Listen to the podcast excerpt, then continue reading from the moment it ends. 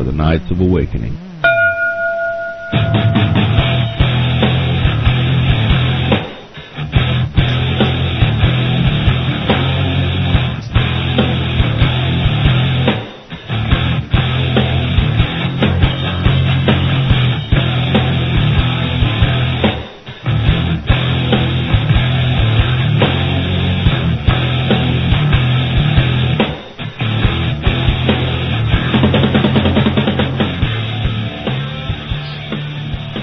Good morning and evening.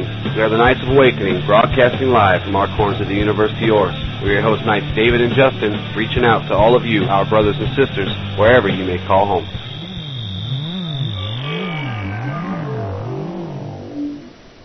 All right. We are not Justin and we are not David tonight. Um, David Ed just had a, a personal tragedy in the family, so I'm pretty sure he's not going to be here tonight. Um, Justin is at work to the best of my knowledge, so I'm pretty sure he's not going to be here tonight. But we are Chaos, Storm, Allie, and of course, Chuck, Engineering, Charles, for those who don't know me, or Lightning Strike for, for uh, those who've known me for a long time. And this is a front porch episode, I think. You think? I hope it is. I hope it is. That was like We- the most elaborate intro I've ever heard. You have no idea. oh, you got to tune in for my shows. You want elaborate intros. this is very true. Everyone you guys should like rig hops that up before the intro. It does like the 20th Century Fox thing too. I know. Yeah, everyone else does intros that are like, "Yeah, I'm here and welcome to the show. I'm there listing names, dates. We've had this happen. Someone had a baby, and I'm letting you know." but that's okay. I've also got my new sound equipment here, so that if need be, I can become more and more deeply pitched in my voice until I sound what people expect chaos to sound like. and then they tune into the show. Are we gonna have Satan on tonight? um, I don't know. Did I I'm sound already like sitting here. there for a second? I'm already here. I thought I was Satan. You thought wrong, apparently. Not. Apparently, apparently, apparently, the devil has many helpers. He's like Santa Claus. No, wait a minute. I thought Hannigan was Satan. And speaking speaking of Satan and Hannigan, I wonder why he had. We, you know what? I should have tried to get him on the phone. I didn't even think to. He'd have loved this. That that's what we should do. Like the whole segment should just be us prank calling Hannigan. oh God, no. He'd be up for that. that. Um, he's got a show actually out now, and um, I'm very impressed with the quality of work he did. He had Huh? 11 people call in, Yeah. which just goes to show me that he was phoning people up left and right. You've got to make it to my show. But that's cool because um, it worked out really well. He said he was copying Allie's format, which I thought was funny because Allie copied Derek's format and Derek copied the KOA format. So I'm just like, really, you're copying Allie's format? Uh-huh. Well, it wouldn't have a format even if even if he had if uh, Derek had not done it or KOA had not done it, because I'm all about facilitation. That's how I teach my. That's how I taught my dare was through facilitation. Just who I am. I like conversations better. You don't have to hear me rambling on and on and on and on and on like I do in my text. I like them when I can get them. And it's funny because I think there's this presumption that when I do the Labyrinth show that I don't want people to call in. No, no, no, no, no. Um, the reason I cut my show down to an hour, and you notice we've been hitting two and three hour marks on it now. The reason it was cut down to an hour is because I was getting like sore throats and I couldn't breathe the next day. Because when you talk for a friggin' hour straight, and you're there like, all right, and then the next topic, and people are like, well, I didn't hear the problem in your voice. Like, yeah, because I had to amp up my voice, not like with any machine or anything. No, no, that would be too easy. I had to amplify the the way I was projecting my voice into the microphone, so I would get louder and louder as the day went on, and it was just Oh. Yeah, I know what you mean. When I was uh, dubbing over my videos a few days ago, just like recording for 15 minutes, and I could barely talk for an hour afterwards because of the voice I had to use. And see, I would love to start doing uh, rune readings or tarot card card readings and stuff like that again. But you've got to know that people are going to come on because there's nothing worse to get up there and be like, all right, in the second half of the show we're going to do, you know, rune readings and tarot card readings, and then the second half of the show hits and you've promised a two-hour show, and you know, um, I don't know about anyone else. But if I say I'm going for two hours on the show, we're going for two hours. If it's two hours of me singing, uh, of me singing, just anything, we're going for two hours. So, you know, second hour comes up. Do we have any callers? Justin's there. Nope. Good luck. Good way to get callers. Um, but at the same time, on the other side of that, Chaos here, his show, doesn't ever have any callers, and he's the highest rated show for the KOA. And I've got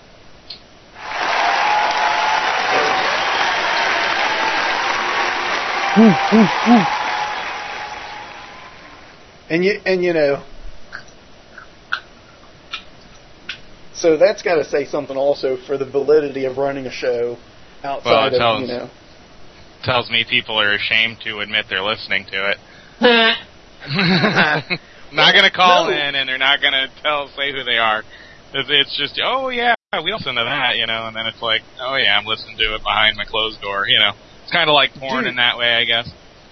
i i'd probably, I'd probably hop into more shows if they were on at a decent hour, but I usually sleep from 6 a.m. to 3 p.m., so stuff tends to be over by the time I wake up. And see, Chaos's show is starting right when you wake up because he knows that you don't want to show up at 11 o'clock for his show Yeah. because he doesn't want to show up at 11 o'clock for his show. But no, I call in, okay, and every time I call, I mean, this is this is a guarantee, chaos. I'm telling you this, brother. If I call in for your show, if I'm not listening via the listener thing, the uh, the the Voscast plug-in thing, if I'm calling in via Skype, you end your show in the following way: Well, everyone, that's it. Goodbye. And if I listen on the listener thing, you'll go and uh, I wonder if we have any callers, if anyone would like anything to say about this. And I'm there scrambling, diving to Skype. By the time I, I, I get in there just in time to hear goodbye, he does that. He knows. He watches. He, he's he's there texting Justin when he does it. Is anyone on the phone system? No. Okay. Well, if anyone wants to call in. just enjoys the mad rush of everyone diving for the Skype. Yeah, don't I everybody love- call in at once. I would love to get some of the dark aspect to call in for your show though, because you're representing your view of it, and I like your view of it. Which, with um, with me being a canonized light sider, should say something. Um, I want to see what the rest of the dark side is because I've never been able to, and we've had this conversation before, so we'll have it again. Um, I've never been able to get my head around how a dude who spends his days saving people's lives and teaching them how to defend themselves and caring about people, the kindest, most saintly individual on the entire set of the forums. Well, maybe not most saintly, I mean, but um, you get my point. And you are the token dark sider for the Jedi community. People say, "Is there a dark sider in the room?" Chaos. Actually, I generally identify myself as a Dark Aspect member. Right, Storm. I, I can go. I can go with that. Then a little bit better. And see, I spend all my time practicing ways to beat people's faces in, um, with either with either a piece of wood or my fists. And you know, and I and I'm like, everyone's like, well, you know, Charles is a good example of a light sider. What? Okay. I'm not. I'm not trying to say I'm a good example of a Dark Aspect member, but I do Ah. definitely identify with it. I mean, I guess Well, see, the. I- uh, yeah, go ahead. I got you both here now. Which one of you wants to explain to me how this dark side thing works?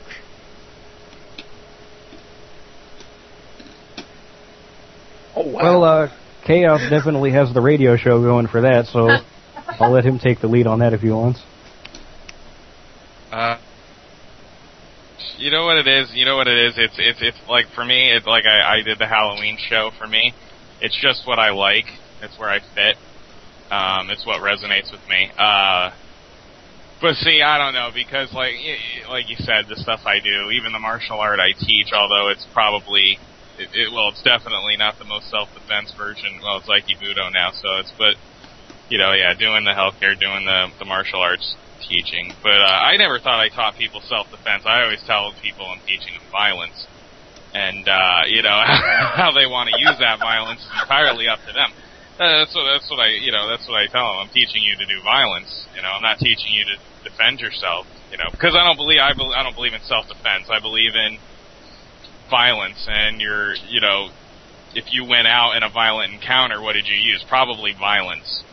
Um, you, you say you defended yourself, and but you you didn't. You you offensively hurt someone. you know, I don't know. I, you know, unless you're going to hold a shield up. If we had really cool body shields we could wear all the time or something, but um, it's just what resonates with me. It always has. You know, I like the villains in most movies, um, most books. Uh, uh, you know, they always end up dying or something. That's the way it is. It's just it's just what I resonate with. Um, it's definitely the way I used to be. Uh, along, you know, not even that long ago, I guess, span of time. So it's uh, it's just a matter of it's uh, what I like, what I do. Yeah, Uh, you know, I, I have to agree with Chaos on that. It's a lot about resonance. I mean, he he says he always identified with the villains. I always tend to identify with more of the anti-hero. You know, I'm not necessarily looking to go out and save lives, but if there was someone getting mugged on the corner, I'm not just going to walk by and you know turn my head like it's not happening. Holy sweet mother of God! Do we actually have David on via Skype? Oh, he just hung up. I don't think He probably didn't actually hang up. He just probably, disconnected. yeah. we'll see if we can't bring him back. he's there. He's he's coming in. He, he's done. Busy. It's reading busy. Aww. I see it. Screwing around, David. I think he's trying us. to Skype in via his internet connection. Oh, His internet connection is sufficiently slow that in order to achieve time travel, I am harnessing its power. Because nothing goes slower than, than dial up. He said he was getting um, 11,000 bits per second at one point, which, um, for those who know, is a sufficiently slow enough internet connection that it barely classifies as a telephone line. man, I'd hate to I rub my like, uh, 100 wow. megabit per second connection in for that. Well, what, see, the thing is, if we could find a way to run your connection to Georgia, we'd be all set. We've considered running Cat 5 line all the way from Nevada to hook him on, you know, the Master Bane connection. But to uh, be fair, up until about a minute ago, I didn't even know they had electricity in Georgia. So, Wow. and I live in Iowa. Damn. oh, wow. oh, David does not hear that later. he will, he will. Chaos will make sure he does. You might yeah, check I out. I, I I can see this now. You might want to check out the last show. Why? Georgia was mentioned. I can see it like that. I don't know. I uh, I get to move here in August. Maybe I'll go check out Georgia for a couple minutes. It You know, on the way to something- a voice message. I'm gonna try bringing him back in. Let's see. Who knows? Maybe his internet connection will handle it, though. I mean, you know, compression technology's come a long way. Not that long. David, David. can you hear us? David? He'll hear us in a couple minutes, and then. he'll talk. Oh, Or a what? couple hours. Yeah. You can hear us? You're gonna get Uh, like a you sound phone like a robot. Uh, You sound like We a robot. Just Oh my God! You're on your dial-up connection?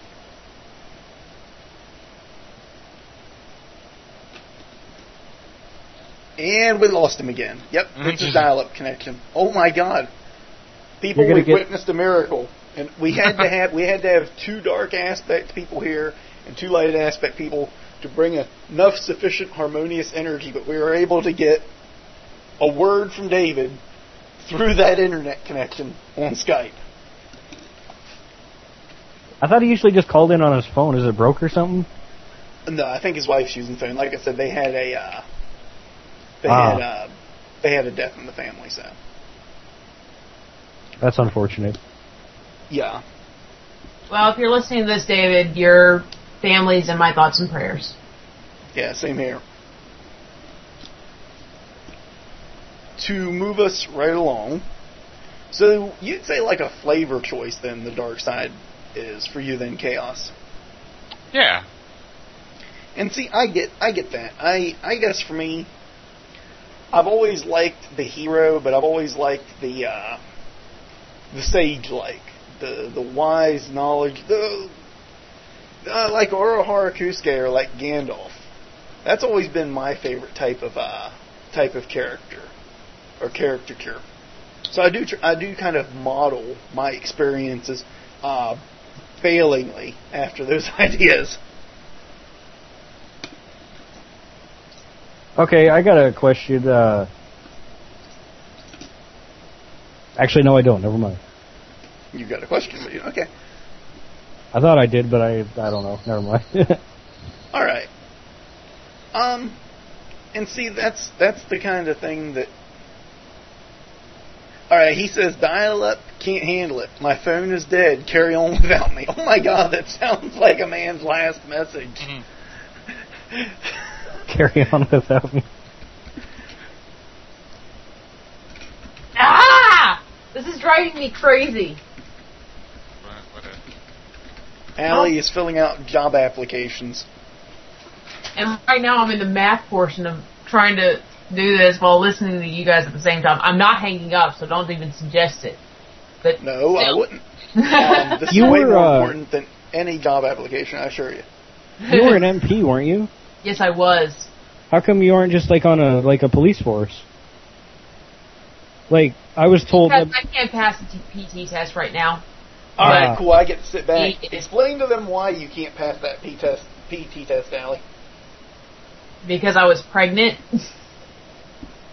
yes, it was seven months ago, but still, the there's a lot of factors going into that. Oh yeah, I, I Involves breastfeeding. So See, I was gonna pick on you, but I'm not going to now. Okay. that's like the Um, best meal of the day.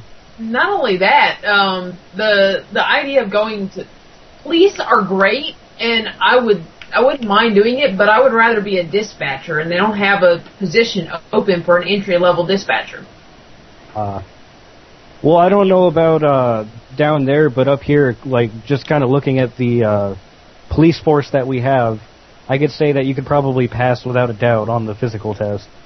Uh, you have to be able to in here in Clarksville. You have to be able to run 1.5 miles in so many minutes, which is pretty much comparable to the military uh, female standards. Uh, Then you have to do push-ups and sit-ups, so many push-ups and sit-ups in one minute each.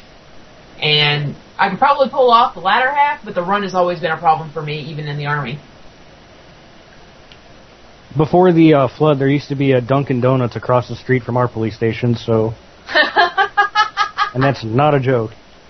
you, you know what? The um it, something that's amusing about that is there are fleet there are gas stations that will give away free donuts to police officers just so that they have an influx of police officers in their store. That way something doesn't happen It actually sounds like a good idea. There's a uh, there's a suburb kind of city around here called Hiawatha, and I go there sometimes. I remember one time I went into the gas station there, and the whole entire Hiawatha police force was there, which is like eight people. And I just remember like not even thinking about it. I walked in, I was like, "Damn, the donuts must be good in here." And then I had to like run out of there because they all went for their nightsticks. Uh, wow Then a month later, some chick got kidnapped out of there. That was kind of weird. Oh wow. well, she wasn't holding a donut. That was her problem. So I'm Yeah, curious, how long how long ago was it that some of you guys went and you applied for jobs? I know Charles, he's been there for Ten like. years. So. What about you, years.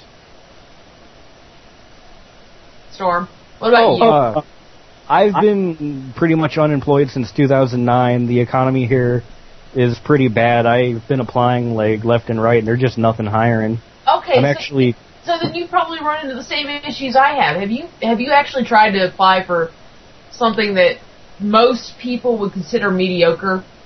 I can't even get a job at Burger King. Okay. Have you? Tell me about the application process at Burger King. I'm curious. I'm curious to see if they do the same thing that Hardee's does. Oh, I used to work at Hardee's. Uh, basically, uh, I went in there, and filled out the application. Uh, I think at one point they had a test. I don't remember. It's been a few years. Um, and then they gave me the interview. I went in, did a pretty good interview because I'm great at an interview. Back before the economy tanked, if I got a job interview, I had that job. Like there wasn't a question about it. And just, I, I'm not exactly sure what you're asking. Well, I, I was kind of curious to see if you had to do an IQ test. Oh, uh, no. They do that, uh, morality test where, like, they make sure you're not gonna steal shit, but, Yeah, uh, apparently Hardee's now does an IQ test that you have around here. 10 minutes. So the you, you can't go in and just apply there. You have to take it online, and that's what I've been hitting every t- everywhere I go is you have to apply online. You have to apply online. There are two places that took me in that you don't have to apply online. And actually, one of them uh, doesn't even allow you to apply online. And that's the one that I went to today. Unfortunately, they're not hiring. Sucks because I really wanted this job. Yeah. Well, there's a guy who used to work at Hardee's. I can actually justify the IQ test as being relatively important. Oh, really? Yeah. I Like- need to understand this. I'm one of those people where if something doesn't make sense to me, I it just blows my mind. Please explain Okay. why. Do you go through a drive-through at all? I used to work a drive-through. Right. Okay, but have you actually gone through a drive-through? I mean, I'm assuming you have, but you never know. Do you ever have them screw up the sandwiches? They do that all the time. Exactly. Now I'm saying, I don't know how recently this IQ test has been implemented, but it has to be within the last year. Uh, because I, the last time I worked there was about a year or two ago, and they didn't have it. I'm just thinking that if they had like a baseline IQ requirement and maybe some intelligence tests, maybe we could go in and get our thick burger without them fucking it up. No. No, that's not true either. Because once one of the reasons why I keep getting fucked up orders is because there's so many people in the line. Oh, okay. I'm talking about like I literally I'll go through. There's no one in the store. There's no one in the drive-through, and it's a simple order, and they still screw it up. One time I got a hamburger without the hamburger on it. What? Yeah. Oh my god. I asked for a bacon double cheese uh, thick burger plain, and I got the cheese and the bacon and the bread. They got the finger. I wow. All right, guys, I'm bringing in the piece de resistance. Incoming Michael Hannigan. Let's see. Let's see if his internet connection's working. but yeah, like Oh, Okay, so I said that I wanted this job, but you know what? I'm gonna say I want this job because the job that, and maybe one day you guys will find out what it is. I know Charles and Hannigan already know what the job is, but I'm not gonna say it on the air until I get this job. I'm not gonna say it on the air, but I really want this job. so I'm gonna go in good. there every 30 days, every 30 days until I get this job. Are we having an impromptu show? yes, we are. Yes, we are. Yes, we are. Oh, God. He's like, oh my god, somebody just pulled me in and I have no idea what I'm doing. I'm gonna. You know, I think I might even pull more people in. I wonder if I just started pulling people in if they would consider it rude. Who, who are you trying to pull in? Everyone. We Oh, have Lord. this massive list of people that are all online and who are not currently tuned in to the Knights of Awakening. So, what are we doing? Front porch, or we're gonna talk about front a alley? Front porch. We're, we're front porch right now. Um, we went over the flavor of darkness. Um, that didn't sound right. What? Um, It's chocolate, in case you were wondering. which would explain quite a bit. Would explain how I got to this size. At least I knew chocolate was evil. This isn't even a front porch; it's more of a back porch. I feel like we got the lawn chairs out, just kind of chilling. That's the idea I'm behind the front porch. That's the idea. Well, my sparring partner did not show up. He forgot, at least. At least it wasn't one of those, oh my god, I'm not fighting a guy your size deals. Um, though I've had that. I've had uh, people say, um, oh yeah, I'm, I'm not afraid of anyone. I'm like, cool, can we spar? No. Why? Because you'd kill me. What? Okay, wait a minute. I was like, alright, how about this? You throw punches at me and I'll practice getting out the way. Oh, I'm up for that. Aha. Yeah. It's not easy being big. Well, wait, how? What, what did you say your sizing was? I am 289 pounds. I am 5 foot 8. Damn. Yeah. I am a big, big boy. I move quick for a big guy, but no matter how quick you move for being a big guy, I'm still too big. Uh, which is part of the reason I do martial arts, and part of the reason I like boxing, because it's really high cardio. Yeah, I'm trying to get my uh, fiance's brother into boxing because he's like six foot eight, weighs like 240. I think he'd be like the best cruiserweight on the planet. Yeah, wow. Wait, he's 6 foot 8? Not, not he exactly, weighs- he, but he's tall. He's like, he's got a duck ceiling fans. And he weighs how much? Probably not more than like 220. That's still heavyweight, though. Yeah, Okay, but I mean that's all that's all gushy like you know, like weight. Like I'm saying, if he turned that into muscle, he'd probably weigh like a buck Oh, fifty. yeah. Yeah. I have a name for this. Forget front What's that? porch, forget back porch. We should call it therapy. Therapy. Ah! I was thinking the hot tub. Hmm. We would need more girls though. we need we need to talk about something. We need we need we need a Jedi topic. How about the fact that there's only one fe- or there are very very few females in the Jedi path? There's like me, Paris, Sarah, Lore Master, Silmarian. There's really not a lot of us. Red, Who? Rin, Ren. yes, on the FA. Wow, she's not important enough to remember, huh, Allie? Oh, oh, oh no! When you said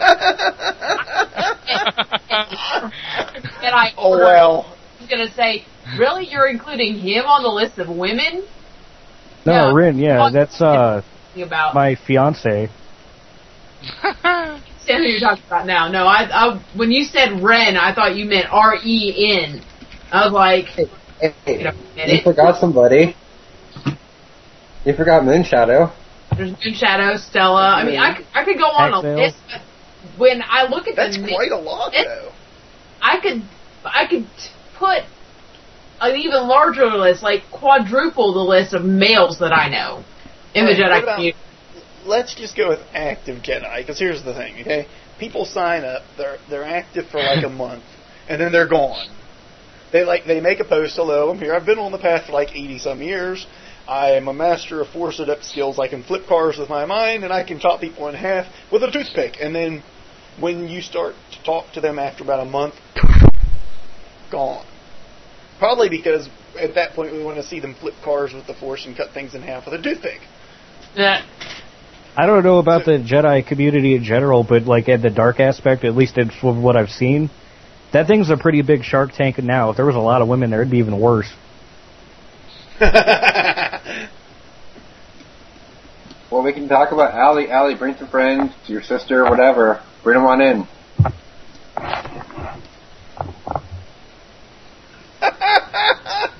you know, Crystal at one point in time did br- did join the FA, and then she lost track of it because she couldn't remember her password. Or no, no, no, her password wasn't working. See, that goes right back into that computer password. skills question. Huh? What's say that again? It goes back into the what? Computer skills question. God's sakes. No, she actually has excellent computer skills. A lot better than my brother. My brother accidentally one time deleted the entire MS DOS on a Windows 98 computer. That's hard to do. It's so English, hard that, he, that the that IBM stared at the computer for like hours trying to figure out how the hell he did it. he doesn't even know how he did it. Hanniganism for that, please. What was that? A Hanniganism for that? Yes, please. Computers. Someone screwed something up. Sweet. I uh I work on computers. My roommate does a lot more of it nowadays, but uh I've got some stories, but nothing really worth on air mentioning. Well, what Mike's saying is that he can't. All right, I'm gonna give. I'm gonna say some words, and this will confuse Hannigan. CD-ROM, mouse, keyboard, speakers, printer, parallel port, uh, USB drive. I've now confused him. Okay, this is how little he knows of computers. He knows that if we sit him in front of a keyboard, he can piss off the entire Jedi community. But beyond that, he knows nothing. And I had to throw that one at you, brother, and I meant it with love and humor. If it's not Facebook, Skype, or uh, freewebs.com, I'm lost. Yeah. You My landed- motherboard doesn't even have a parallel port. Yeah, mine either. And I built this this computer from the ground up, which is really it really surprised me because I was going to hook the uh, printer into this one and then run the network through it. I had to actually hook it into an older computer. I was like, really? Are you kidding me? Oh, uh, why not? I have a Jedi topic. A great Okay. Jedi All right. topic. All right. Alright, so, as you guys know, we had a Virginia meetup last night. We had, uh, Jordan, Paris, Amy, oh, big tall dude, um, Leo, Leo. some dude named Casey, and then some guy we, me and Paris were still trying to figure out who he was. We thought he was a roommate of some sort, and then, of course, myself. I have now learned humility from this meetup. Leo went off about, I seriously didn't think you were real. I didn't think that you were just went about things that I've done and said. Yeah, um, I'm looking forward to the gathering, but I'm also kind of afraid of it, realizing exactly what I've done. So I, I learned a lot yesterday, and, you know, humility being a Jedi factor, there's a topic for us. Uh, you're gonna be you're gonna be fine. But I, I agree with you. Um, and I think humility is necessary, not just for Jedi, but I think any path. You've got to have some humility, because ego is great, but ego can get your ass kicked. Humility is that counterbalance that keeps ego from just smacking you around at the end of the I day. hate the word ego because we're, we'll return back to that as soon as I'm done with this application. I, I'm still stuck on the math. I haven't. I've got a calculator out now.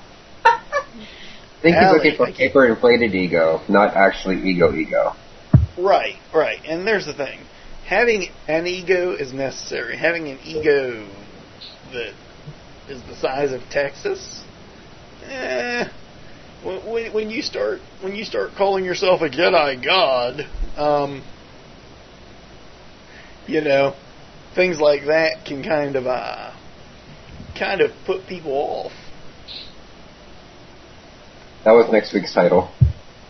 Next week title. Next week. Are you serious? no, I'm messing with you. Um, I thought but I thought you were gonna put that. I thought you were gonna put that for the show. Jedi gods and how to become one. Hmm. You would have the highest call-in base, but none of them would want to be talking to you. They'd be want to talk at you. you know what? I'm going to be honest with this one. Tell you the truth, Mhm. if I had a show that blew out our Skype connection, I would almost feel like it accomplished something. It would be pretty interesting. Imagine how many people you have to call to blow up Skype. We had what eleven This is, people last this week. is true. Yeah. This is very true. Very true. I thought I thought I would have like three listeners and two of them would be on the panel. Seriously, I did not even expect uh, what happened last Tuesday. Now, here's one for you. Now, humility, I agree, but real humility or false humility? Because talking to you in person, you've got humility, brother. Um, you know, but I, I see a lot of people who go with false humility on the forums. Allie, What? Allie, What are you talking about? false humility. You think I have They false had, they had, to, they had to basically promote her to master at gunpoint at FA. Because she's dodged the title for so many years. Uh, uh, I'll keep the comment to myself. Now, but She's like, "Don't do this to me when I'm when I'm doing math." that's one thing. But I, w- I want to hear this. Expand upon this. Why do you think that that's false humility? Because the thing is, a lot of people are qualified to lead the Jedi. Here's the thing I've noticed with the Jedi, and this this is really centering on humility. Trust me, there are those who are not qualified to lead the Jedi, but do. Okay, in mass groves, they show up, they open websites, websites crash, they open new websites, they become they become masters, they take on 15 apprentices at one time. Their apprentices uh, determine that the Jedi way is bullshit and then leave. This is this is something I've seen happen time after time. People make fake personas. They bullshit their way through stuff. They don't get up. They don't be honest. They don't be who they are. I gotta give the Sith this much. At least they be honest. Um, that's a scary thought, isn't it? The Sith are honest and the Jedi lie. Um, it makes as much sense as anything else. But then those that are qualified, those that are most qualified, say, "Oh no, no, I don't feel that I'm I'm ready. I don't feel that I'm qualified for this or that or what have you." And David says his phone is giving him the black screen of death. Holy frack, man. David, our prayers are not only with your family but with your phone at this point. I didn't touch your phone. Whoever told you it was me, I Yeah. swear it Hannigan wasn't. did not perform Reiki on your phone. Pull the battery from the back. Give it a few minutes. Try again. And with his internet connection, he should hear that sometime tomorrow. Are you sure your phone is turned on? Oh my Oh, wow, god! We're, we're playing tech support. Anyway, those that are most qualified to lead the Jedi, those that really have its best interests at heart, are most often the ones that sit in the shadows. They're the ones that you've got to elect them to positions, you've got to push them and shove them and poke them and prod them.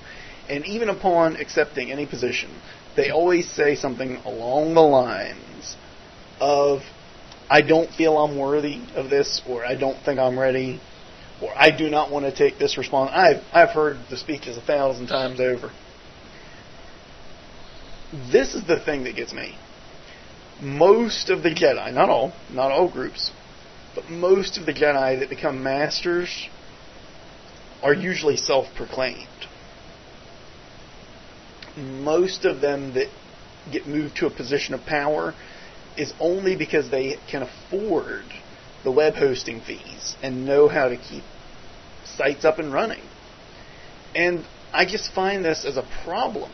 Okay? And by the same token, one of the reasons I don't open up and run a site is because I don't want to get bamboozled or uh, bushwhacked or whatever the term is, and someone trying to make me into a master because I know how far I have to go. Um, but I see a lot of people that really should take the title, just they won't. They they don't even like taking the title knight. And I think Allie knows at least one of them that I'm talking about. If I've got the one, uh, I'm thinking of the right person, you mean the one Yeah. that I know in person? Yeah, yeah, that'd be Okay. the one. But um, meanwhile, we have we we seem to, and it's not as bad as it was. Don't be wrong, but give it a month or two, it'll happen again. We'll have this influx of powerful masters. Oh, you have no no idea. My my martial arts are so effective that I can kill a man with my pinky finger. I can I can jump through the air 20 feet, you know, without a trampoline. And I'm like, wow, that's really impressive.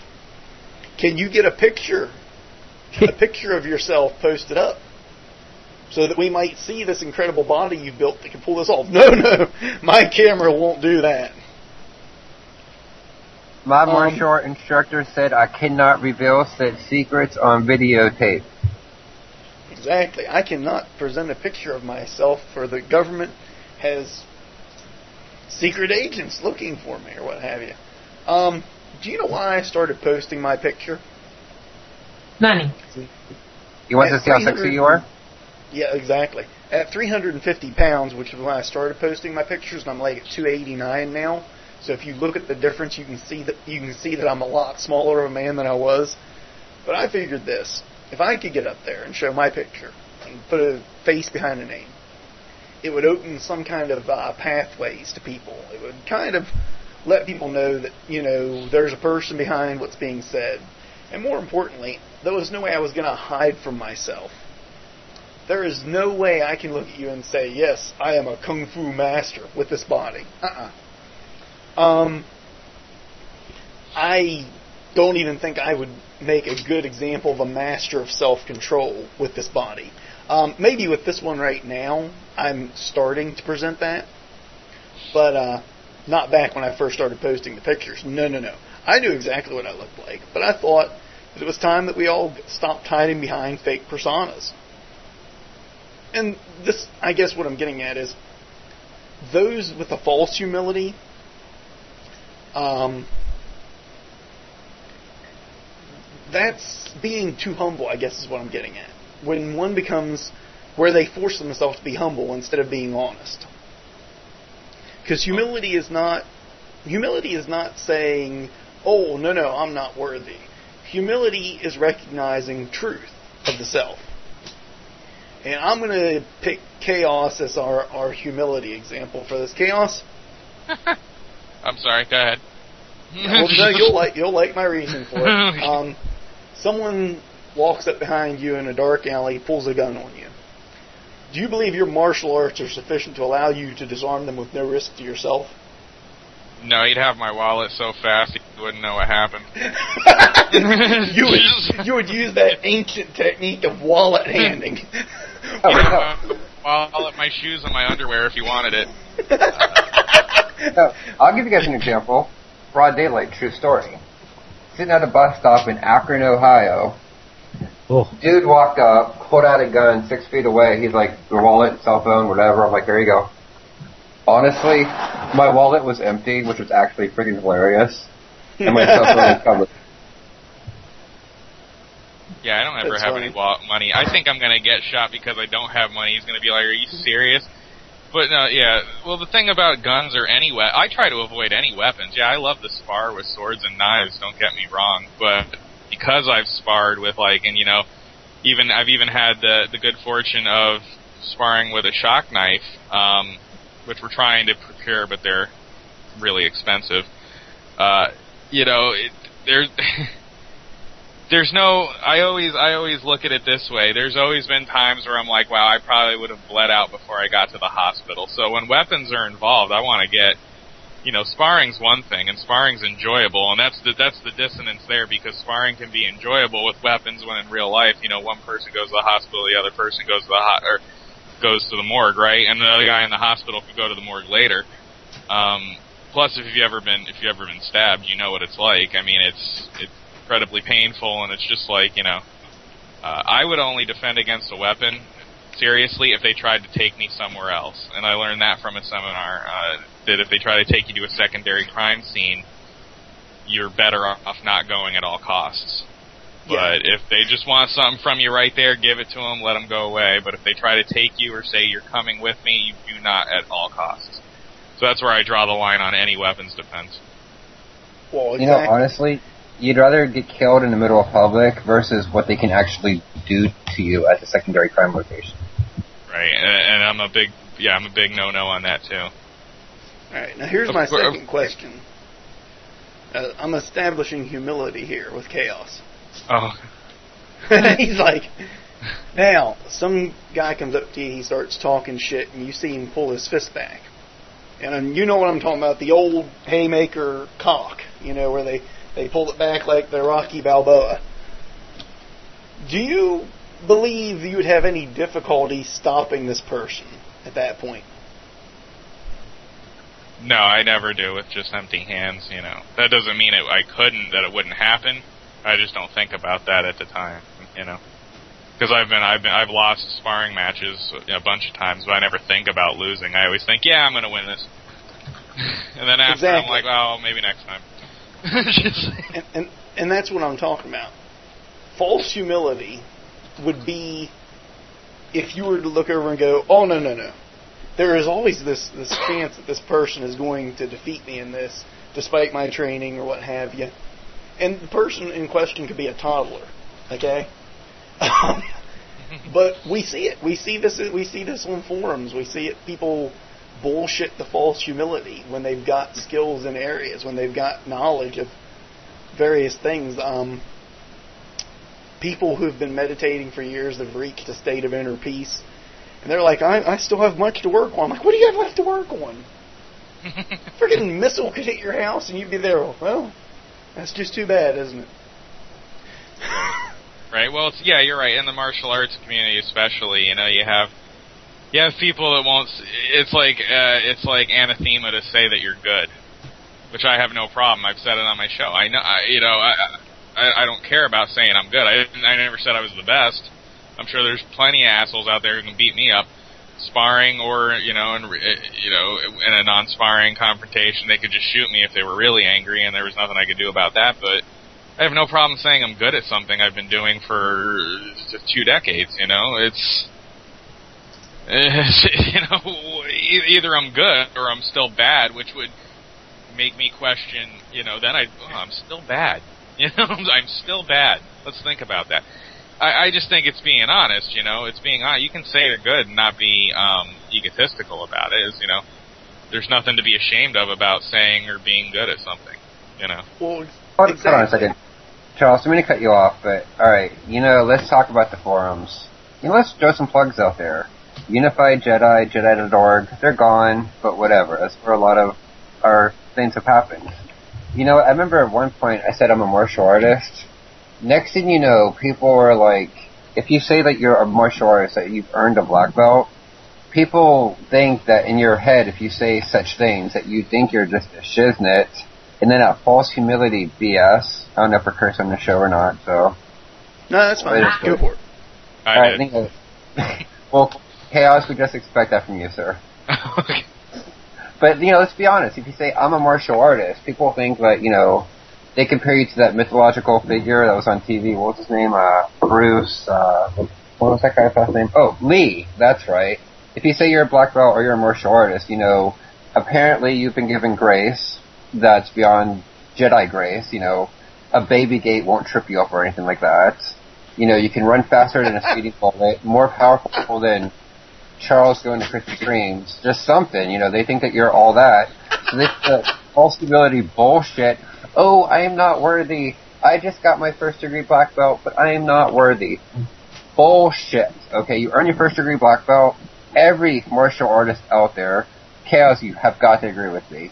You had a great sense of pride knowing what you accomplished to get to that belt. Oh yeah, it took years. Yeah, it, it took years of work, sweat and blood, and yeah, of course. Did you say I'm not worthy, or did you say about effing time? Honestly. right. I was like, this is awesome. Yeah, I, I didn't say I'm not worthy. I knew I was worthy. What I've been put through, you know, there was no question in my mind I had earned what was given to me. You know. I'd be like Allie. You know, Allie went through friggin' MP training. Much like Dog Trail for MP. She went through MP training. That would be like her, you know, getting to friggin' site and being like, oh, I'm sorry, I'm not worthy for this job. Put me back in training, please. That's what the false humility people reminded me of. It was drove me absolutely batshit crazy dealing with those bastards. And truth be told, I would love to point out names, but we're not going to go there. Humility is a good thing. Humility is actually, you know where your skills are. Chaos knows where his skills are. I know where my skills are. Chuck in boxing knows where his skills are. And it's good. You know, we're not, we don't exaggerate how good we are. We know where we're good at. But the best thing about knowing how good we are or what we're good in, we know where we suck. Let's be honest. Yeah. My Taekwondo, my Shaolin Kempo. I have you at feet range. I have you at hands. Knees and elbows are going iffy. You get me on the ground. I'm either a turtle or I won't say the other term. Uh, Vegas girl. And you know what's going to happen. And see, I'm the opposite. If I can get into what most people's knees and elbows range is because of my short, stocky frame, I'm golden. And once I get out of that range, I'm screwed. It's like the world turns bad for me. It's like, what the hell? Chaos. If they can keep you at a distance with, you know, since you're more grappling art, if I'm correct, you're more grappling arts. So if we're sparring, if you get in on me, I'm done in like five seconds. Now, if I could keep out on you, would you have the same disadvantage? Do you think? Oh yeah, well I know that. Yeah, I know that from experience. I visit I visit other dojos. You know, I pay mat fees. You know, that's how I tried to get a, a ground game going, and uh, you know, a striking game going. Although when I did boxing, well, I had to get my legs in some sort of order because I did boxing for five years, and that was enough for the hands. But um, you know, it, in my own dojo, I'm, I'm the sensei and I have the most experience. And what keeps you humble is when you visit somebody else in a different style, and and and they, for lack of a better term, wipe the floor with you, or maybe it's just a little less embarrassing than that. You know, you're you're the one breathing hard. You don't know what happened. You're confused as to where you went wrong. You know, so uh, you know everything was going great you know, especially when I'm trying to stay within the bounds of their style. You know, I'm like, I'm not doing my thing. I'm here to learn your thing, and then I'm just like, crap. Oh yeah, but you know, martial arts has, keeps you humble because I mean, especially if you're meeting other martial artists, they they show you your limits so plainly. And no amount of talking. I mean, I could trash talk all day, and then they'd be like, right, well, come onto the mats or come onto the floor or wherever you happen, come onto the grass, and and then it doesn't really matter how well you built yourself up either in your mind or to him because your performance is going to speak for itself. That's why I'm quiet about it. when I when I go into another dojo, I just shut my mouth. I don't try to teach. I don't offer ideas. I'm like, yeah, we'll we'll do what you do, and I'm just going to stay quiet because this is going to go badly. You know, just I, I have a question. When Justin wakes up, is he going to be like, who the F broke on the account, recorded it, and posted this? Ow! Oh, my knee! God punished you for laughing at Justin. No, that, that was me standing up, trying to stand up because I've been sitting Seiza style in a chair. Well, hey Charles, I'll bring up something about humility, and this is this goes for Jedi or Sith um, that I've noticed. Here's what it is: to be a Jedi or, or, or Sith, or if you're going to stick to any sort of paradigm for it, uh, you have to have you got to you got to be good or adept at several things, right? You know, you can't just be good at martial arts. Some don't even care about martial arts, but we'll just say you don't even have to be good at martial arts. You also have to be good at like ten other different things, or at least have a working knowledge of them. We'll say. And He's on the the thing. Oh, is he? Yeah, I'm Charles, back. you left me hanging. Oh, I'm back. so you, Sorry. I had to pee. Bad. so do I have to repeat everything I said, or did you hear it? I heard the very last part, and Okay. I take that to mean to be a Jedi, you've got to be more than just a master of martial arts. Well, Jedi or Sith, Jedi or anything. Exactly. You gotta you gotta have a working knowledge of several uh, schools of thought, schools of practice. We'll say for for so it's not just thinking, but you know I'm always thinking when this first started. You know, when, when it force realism, well, I'll use the broad term, and it's Ali's term, and it's props to Ali, so it's uh, it, when we used the force realism, we didn't realism. We didn't have that. You had people that were good in certain things, and now everyone has to cross train. So I think when you get like when you had older masters, well, what the hell were you a master of? You didn't even know what the. Well, here's the other thing that works against having no criteria or having mixed criteria. You know, somebody could say they're a Jedi Master but have no agreement with you what that means. So when you think of humility, and you're thinking, well, you don't know this, and I think you should, doesn't it come across? Doesn't it hit like a like a sort of a wall when you're when you guys don't even have the same criteria for this? Whether you call it Jedi realism, Jediism, Jedi, I, whatever. I mean, you guys don't even have like a working of the same. I know it's being worked on or it's being tried, but um, I mean, do you think that's what where it's been with the humility thing? Could it also be it's like uh, it's not necessarily false humility or lack of humility or lack of understanding. It's just that nobody wants to agree on the same thing. Well, see, here's the thing: is that most of the time we do agree on things, but most of our or most of the people in our orders don't realize that we do. That's something that I know Jax noticed when she went around different orders and she brought it up at Institute. And it's something that I've noticed, and I think Opie even called up, called people out on it. But we all have a working definition that's very similar to the last or to to another order. The only thing we don't have is how should we go about training it. Right, right. Well, you work mainly online, so it's going to be hard regardless. Although you know you have your. Uh... Go ahead. Thank you. I only say that because Charles and I got into an argument over this earlier. Wait, wait. You think I don't know what my Padawans are up to? I put them through hell. Oh. Yeah, it's an online thing, truth be told. Stella, I can only deal with online because where she is. But Sarah, I talk to her often enough where I know when she's hitting a gym and stuff like that, and I know she can't lie to me because let's say, you know, the gathering. If Charles tells me he can run for 16 miles straight, do 15,000 push-ups, and I ask him to run two miles and he falls over after like a mile and a half, I'm pretty much going to know he's not doing it. But let's My Padawans, now same that we have this technology that we're getting into, like you talk with Stella on um, on Skype. So, and even though it's kind of difficult, probably for you to understand what she's saying, I'm sure now that you probably do. But when you were first under, learning how to understand what she was saying, it was probably difficult. For some people, it's easy because they've dealt with with people that can't speak English as their primary language for a long time, aka me. and that's not really to boast, it's just to say I've been to like different countries. So I deal with people that, that speak various or speak English as a second language all the time. And the the thing is is now we're getting to a point where maybe we'll be able to we'll be able to remedy the problems that we've been facing in the past. But still, Charles brought up that in order to prove to to anybody that you're actually doing, say, a martial arts skill, all you'd have to do is videotape it. But some people don't have the money to have a video camera right now. We're not to a point where that stuff is cheap enough for just anybody in the world to get it. Well, let's look at this, Allie. I don't want to call you out, but since you were in my, my Reiki program, you know, think about the way we are now versus seven years ago. A Skype Reiki program, really?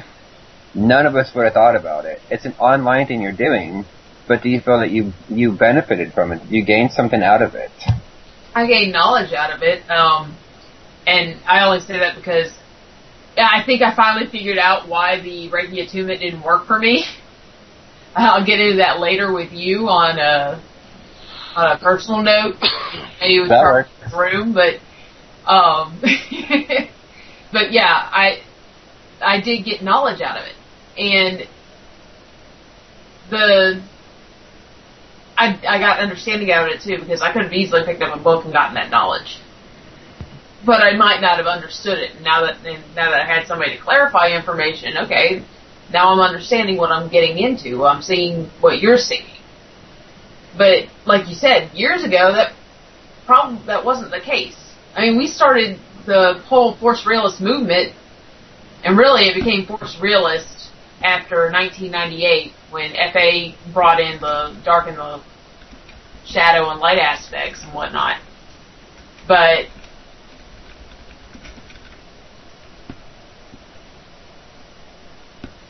okay, I just read. Uh, uh right now, I have the chat room on eye level. I just read what Hannigan wrote. I should hit you. Anyways. oh my Um, god, he's disconnected too. Oh, dang it! He didn't even get to hear me say that. He probably did, and then he probably thinks I dropped him. I should just hit you. Click. we we know Allie's Chuck's very terrifying. unhappy.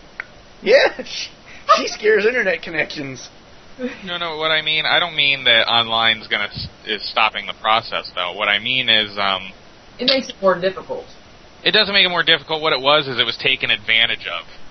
Like, uh, uh, Yeah. n- not in a good way. Like you want to take advantage of things, right? Obviously, to the resources. What it is is it was it was abused because, like you said, you could have a 14 year old Jedi Master. You could have anybody. You could have anybody basically claim anything. Nobody has to verify anything because nobody was communicating past, uh, type, you know, typing, basically. Um, and when you type, you can sound as smooth as you want. You can look as smooth as you want. You can present yourself how you are. You know, that's what I love about the radio shows is you can hear, you can hear when we're like, when we lose a thought, when we're like, um, what the hell? I don't remember what I was saying. yeah, I've done it before. I've been talking and I'm looking at something and then I'm like, oh god, I'm talking. What, what, what did I just say? And then I'm, you know, and I'm like, um, so anyway, uh, you know, so it's, but the, you know, how people talk, you know, and, and how people get along. And of course there's the gatherings and, uh, you know, there's no groups down here or anything. And I'm definitely not the one to start a Jedi group, but, uh, you know, just, um, just for the Sith group, just make sure that none of your Sith end up in jail, because then I'll have to come after you. Well, we do the same thing we do at our dojo. We run background checks. Um, Allie loves using handcuffs, so she'll come find you. They're hand irons. You know, Chaos brings up the point that I guess he's kind of hitting on what I was kind of trying to hit at. Hit hit at. Yeah, it's been taken advantage of, and I think with the online right now, my big thing is I I think there's a way around it, but I don't think I don't think video is really going to be that big of a deal. You can find a video camera for like 20 bucks. I mean, don't me wrong, it's not going to be grade A quality, but it'll get the video made. It'll prove that you're at a certain level you- of weight. While getting that video camera, let, let me explain something right now. And I actually went into that. I, I explained this to David, but when I say I'm going in for a job search, what I'm saying is I'm not kidding when I tell you guys that we're in a bad way right now. And by that, um, I really mean that we have like $400 every month to eat off of, and that includes getting formula. And Yeah, that's richer than I am. that's after all of our bills.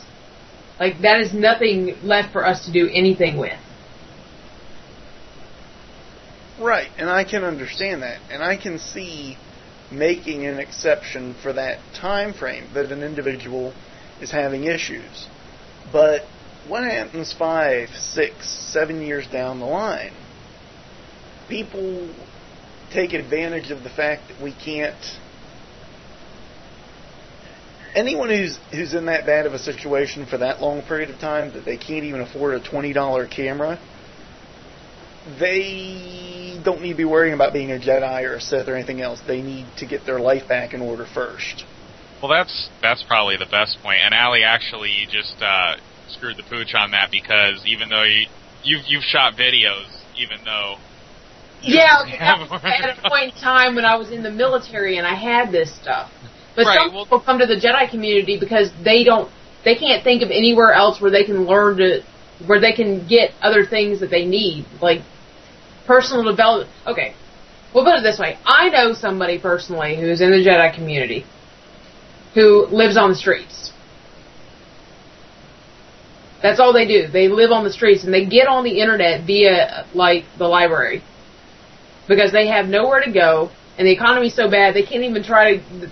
There's no way for them to get a job, or at least that's their their perception level at this point because I guess they've they're they've been broken as far as that goes. So they come to the Jedi community to get a level of something that they need. to get a, a personal need fulfilled by being in the community. And these people can't go and get videotapes. They can't do any of this stuff. Um, I think the statement you made that they've been broken is really the first point I would make that while they I'm not saying remove people from the community. let me make this clear first. Because what I'm going to say is really harsh. Okay?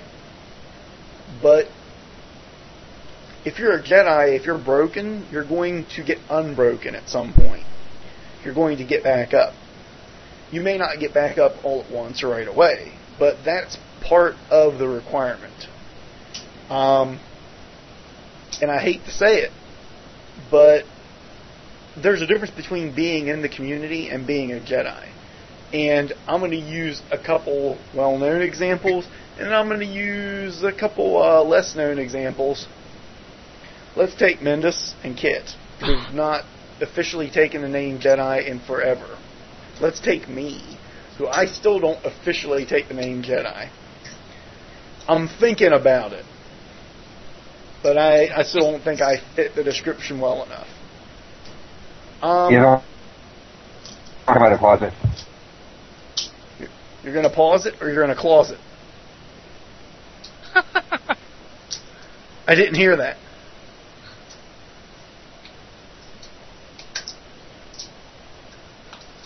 Okay, he paused it. That's neat. That's the first ever we've had a KOA show pause, and for that his connection dropped. Holy hell! Apparently he's in a closet. and he's not getting good reception from in there. Um, we've all we've all been in a bad place before. Okay, trust yeah. me, I know. And maybe they're in such a bad place they'll never get out of it. Granted, they're getting on a computer at some point. I truly believe that if you're getting on a computer and you're posting pictures of yourself, even that the very least you can do is post a picture of yourself with, uh, you know, maybe just a picture of yourself. I I can learn more about someone taking up a stance, and I hate to say that because stances are really really bad examples of martial arts. It's like martial arts when it's not doing what it's supposed to be doing, which is moving. But I can tell more by the stance that someone takes up than I can by what they write and I can tell more about a picture of them if they say I'm working on getting my body into into a better condition than I can by even seeing their exercise routine. Because the exercise routine is only going to tell me what they want to tell me, whereas a picture of their body is going to tell me everything else, and it's even going to tell me the stuff they can't control, like their metabolic rate, like their genetic code. It's going to tell me what they're struggling through. Okay, if you're posting a calorie count and you're being honest, this is just for weight loss as an example you're posting a calorie count, you're being honest, and you're posting an exercise routine, and you're at a plateau, then if you're being honest on all those things, we can tell you're struggling with something. We can tell as a community that you're hitting a genetic barrier of some kind, which is fair enough. Shit like that exists. Um, at least, at the very least, if you're posting pictures, we know that if you're bullshitting, you're going to feel real bad about bullshitting, and you're probably going to stop at some point, just from the internal social pressure. Unless you're just lying to lie and you're trying to make yourself feel better, in which case it's still won't do any good. Um, but a lot of the outrageous about this, and as soon as you're done, we we should totally take this topic into exactly what do we define Jedi as.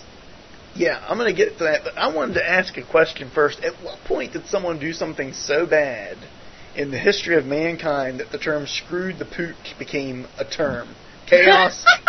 Because every time I hear someone say, you screwed the pooch on that one, that's the first thing that comes to my mind. And I'm not I'm not speaking from personal experience on this, but uh, there are websites dedicated to uh, we'll just say that phrase Oh, let's wow. drop this. Yeah. Right now, uh, we, no, no, no, no, no. The Knights of Awakening do not somebody. support. Knights of Awakening do not support pook screwing. or any events that you might do that would be considered screwing the pooch in any shape or fashion. But, But most they specifically- support the rusty trumpet. Oh, I knew you would put that live, but I did not know at what point you would do it. And don't make me break out my rusty warhammer. No, it's chaos. It's chaos. Chaos will get away with it. It's alright. yeah, I, I don't Anyway. condone that, but yeah. yeah. Um, the thing is, I just had to had to make the joke, the the screwed pooch joke, because whenever someone says that, I'm like, at what point did someone do something so bad that's like, yeah, you fucked the dog on that? I'm, what? How did that become a comparison? Anyway, back to the Jedi thing. That would be 1998. That's when 1998 and FA accepted a person. Don't ask me what my name is. I think it was Sheldon something. into the Jedi community. That's when that started. Oh wow, you mean you mean the administrator in charge talked to whatever council was there, and they were like, "Dude, you might as well be screwing dogs at this point for having made a mistake like that." Wow. I'm sorry, that's That was not a jab just- at FA. I was gonna say, I hope not, because we're still we're still holding strong, whereas other organizations that I want you to consider this, okay? I want you to consider this in FA's favor, okay? I looked into the Jedi community at around 2002, 2003, but was unable to join because I did not have internet. I had home, just didn't have any communications with the outside world, and I was living as a hermit for all intents and purposes. Um, the sites that I looked to that gave me a basis for the idea of what the Jedi were doing were entirely different from the ones that I showed up to, and none of them existed by the time I actually got online. Um, you know, I went over to a library, I looked at some stuff, and I was like, "That's interesting. This is very similar to what I'm doing. I'll go use something similar with my training." And then I pulled from books drastically. By the time I got online, I thought the Jedi were developing the same direction I was, so I was like, "All right, I wonder, wonder how many of these martial arts based, energy using." you know, philosophically deep people I'll run into. And I hit the Jediism Way website, and I, was, I had a culture shock effect hit me. Um, the FA's been around since that, since when I first looked around, and it's still around. So, uh, yeah. And um, the site that I joined up when I first showed up, TJW, is dead, gone. I think Zayden gave it to someone else, and then that person killed it. He like gave them the uh, freedom to use the name, and then they uh, buried it. I mean, buried it. One of their first mistakes in burying it was using some of my writing because I called them out on it. But that's besides the point. Um, because remember, Chuck don't like it when you use his writing without his permission. I get very touchy on that shit. um, but I've given permission to some sites to use it, so it's cool enough for the ones that can.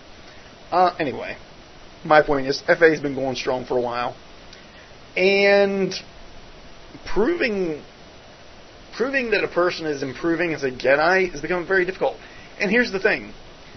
A lot of people say it's because it's so hard to do. It's just it's so hard to prove that they're doing this and they're improving in these ways. And this is these are the same people that are posting two different profile pics every month. Uh, obviously have access to a computer because they spend every waking moment on their forums. Um, they're forumites. They're like fobbits, except they're forbits. oh my god. okay? They're forbits. They're forumites. You understand what a fobbit is? I know what a fobbit is. They're found only on the base. No, they're found only on combat bases. Yes, I get it. Trust me, a forbit is very similar, but they're only found on forums. I'm just saying, it's really hard for me to hear somebody that's never been in the military saying that. I've known you long enough. I feel like I've been in the military, but I mean that in a good Okay, way. fair enough. Flip on to the head. Careful, Chuck. The show get violent. Um.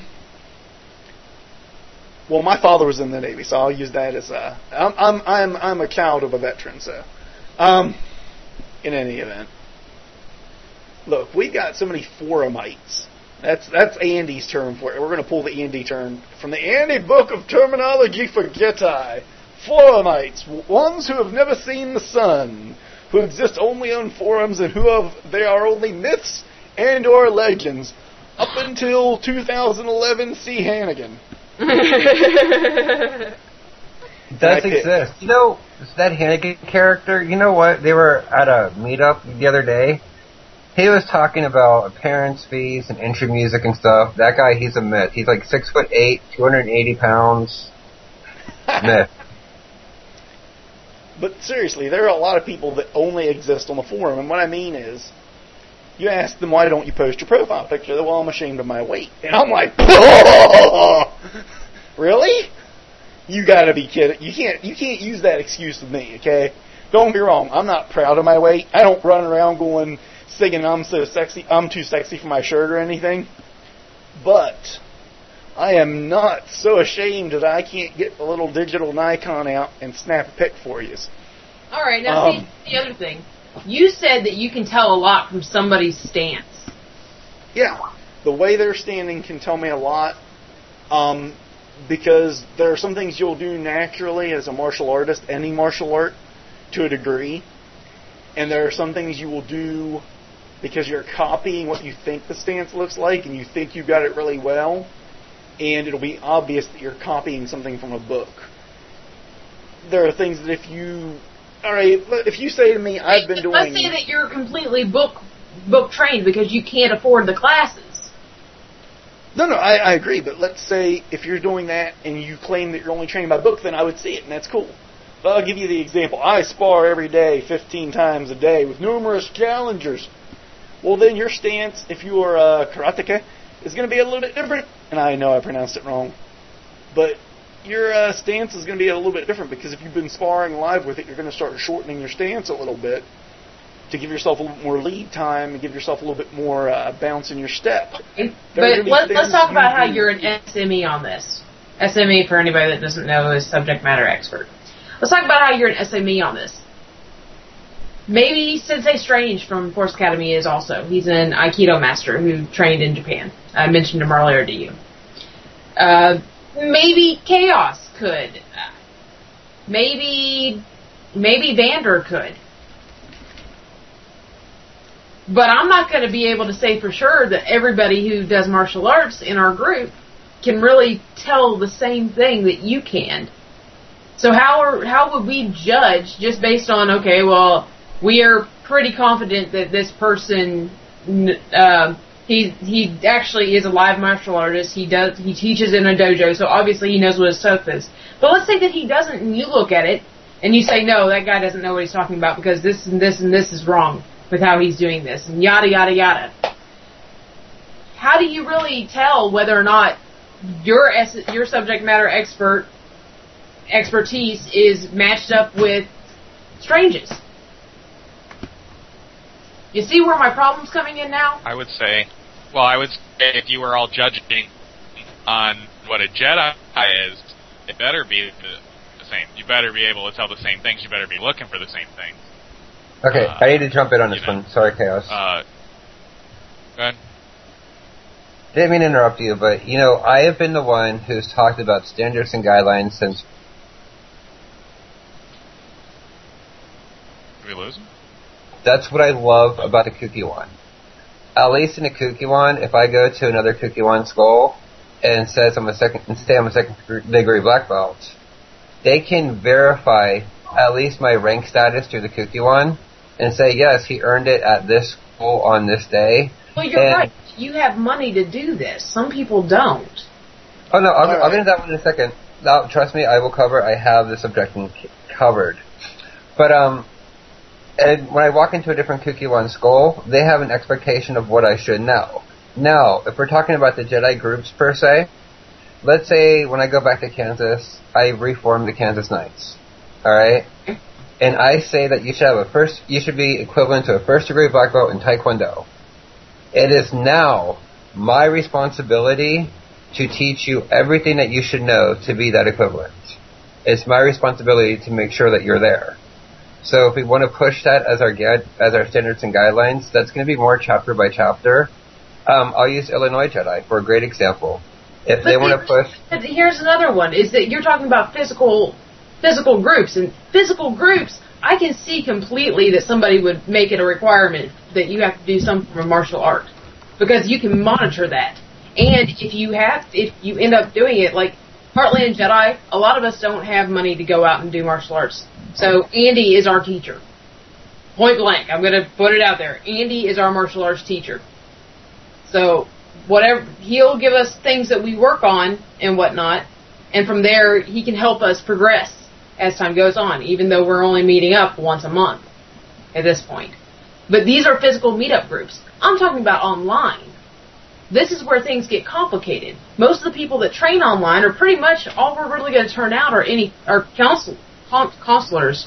Is that how you pronounce it? Counselors and not yeah. really guardians unless they actively do it on their own, and that's that's just their thing.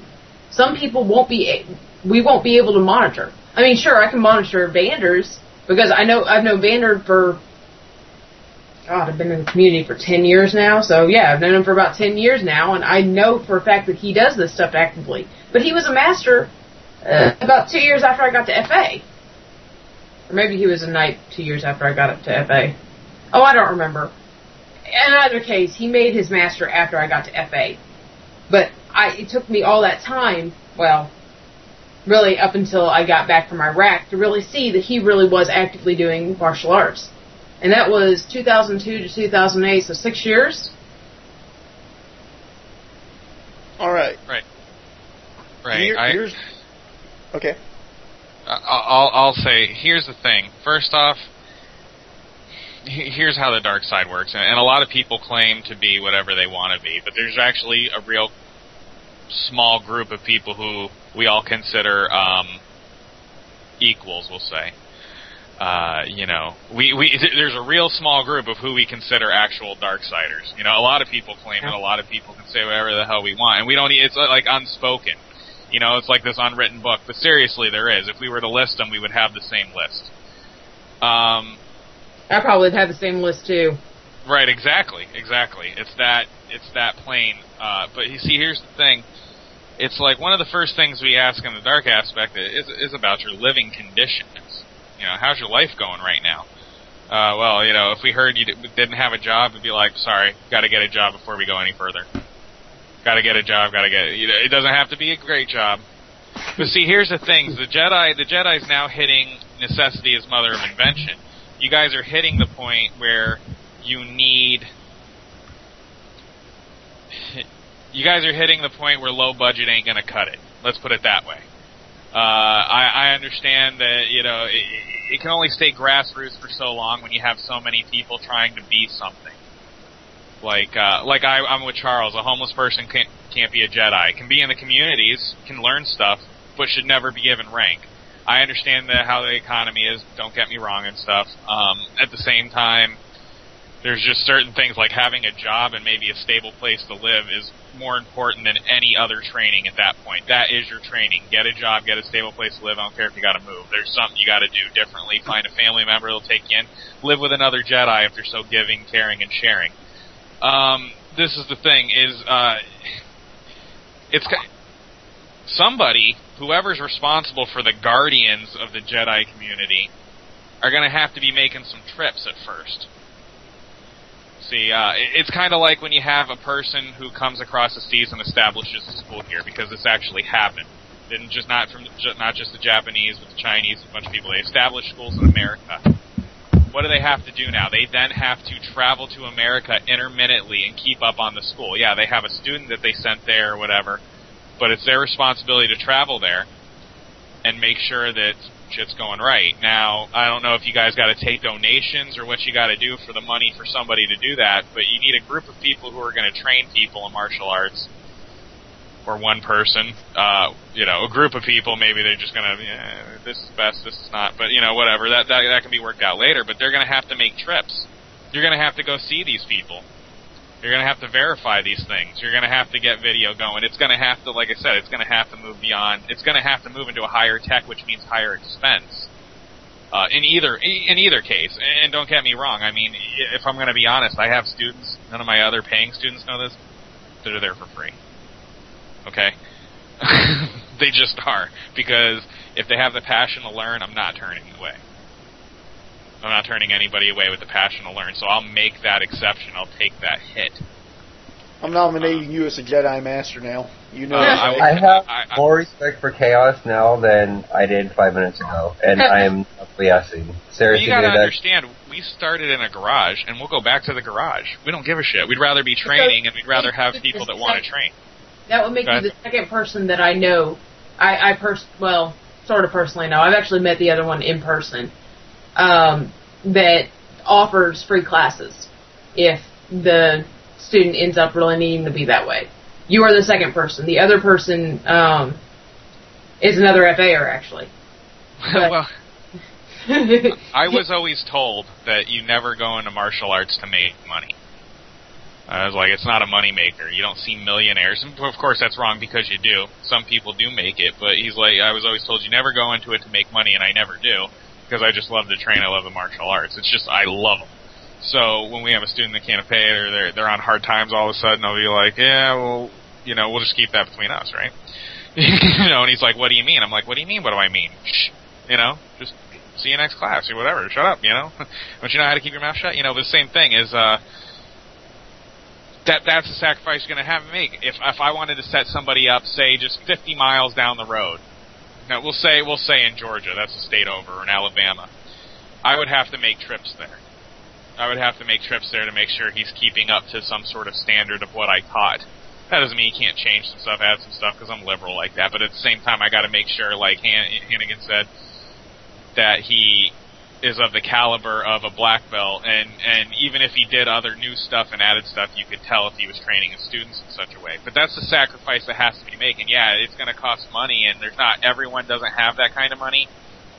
But I, like I said, donations like Jedi missionaries, I don't know what you call them, what you do, uh, but that that's where it's going to have to go. Um, you know, because it, has been grassroots for so long, especially since it was internet conception, and this goes for the dark side too. Don't get me wrong. I've told people I want to get, um, you know, one of the my knight trials is they're going to have to do a show now on my show. If I ever take an apprentice, so they have to do a show Oh, wow. as a trial, and they're going to have. They can send me videos, but doing a show gets them speaking to a bunch of people, and I would have you guys call in, you know, to mess with them, stuff like that. Go ahead. You know I will. Just okay, you know, and I'll, you bring up a good point, but even at that, the Jedi community attracts a very particular, uh, a very particular type of group, and because it's considered a religion by a good chunk of the people in it, um, I'm not going to say that all those people I include on my list of Jedi, let alone Jedi Knight or Master, but a good chunk of people that that claim that they want to be on this path now consider it their religion. To which the only way that we could feasibly do something like that is if we could start setting, a, if one group could set up a physical church, in which case this is something, this is a goal of uh, Heartland Jedi for the record. But, you know, we're hoping that maybe we'll, we'll beat out Chicago, but if we don't, we don't. Anyways, um, but as, as soon as one of those springs up, then maybe that will be able to help other people get to a point where they can spring up their own. I know somebody right now who's trying to uh, get up enough money so they can start up a uh, a resort of sorts, so that we can have Jedi gatherings there at a cheaper price than all the other high high end paying customers. That way, we we could have our beginnings of a temple, so to speak. So and these things I understand. I do. Um, I, of course, what's going to happen is it's mostly going to be on our east, our uh, Midwest to East Coast that will probably get this stuff on the ball rolling. Why? Because well, that's where most of our Jedi are, is in those areas. Well, most of our Jedi's that are Jedi that are active, I should say, because the there are a lot of active. Um, there are Jedi in California and whatnot that are active, but they don't have groups. In fact, I think Washington recently got just enough people to start Oh, up a group in Tacoma.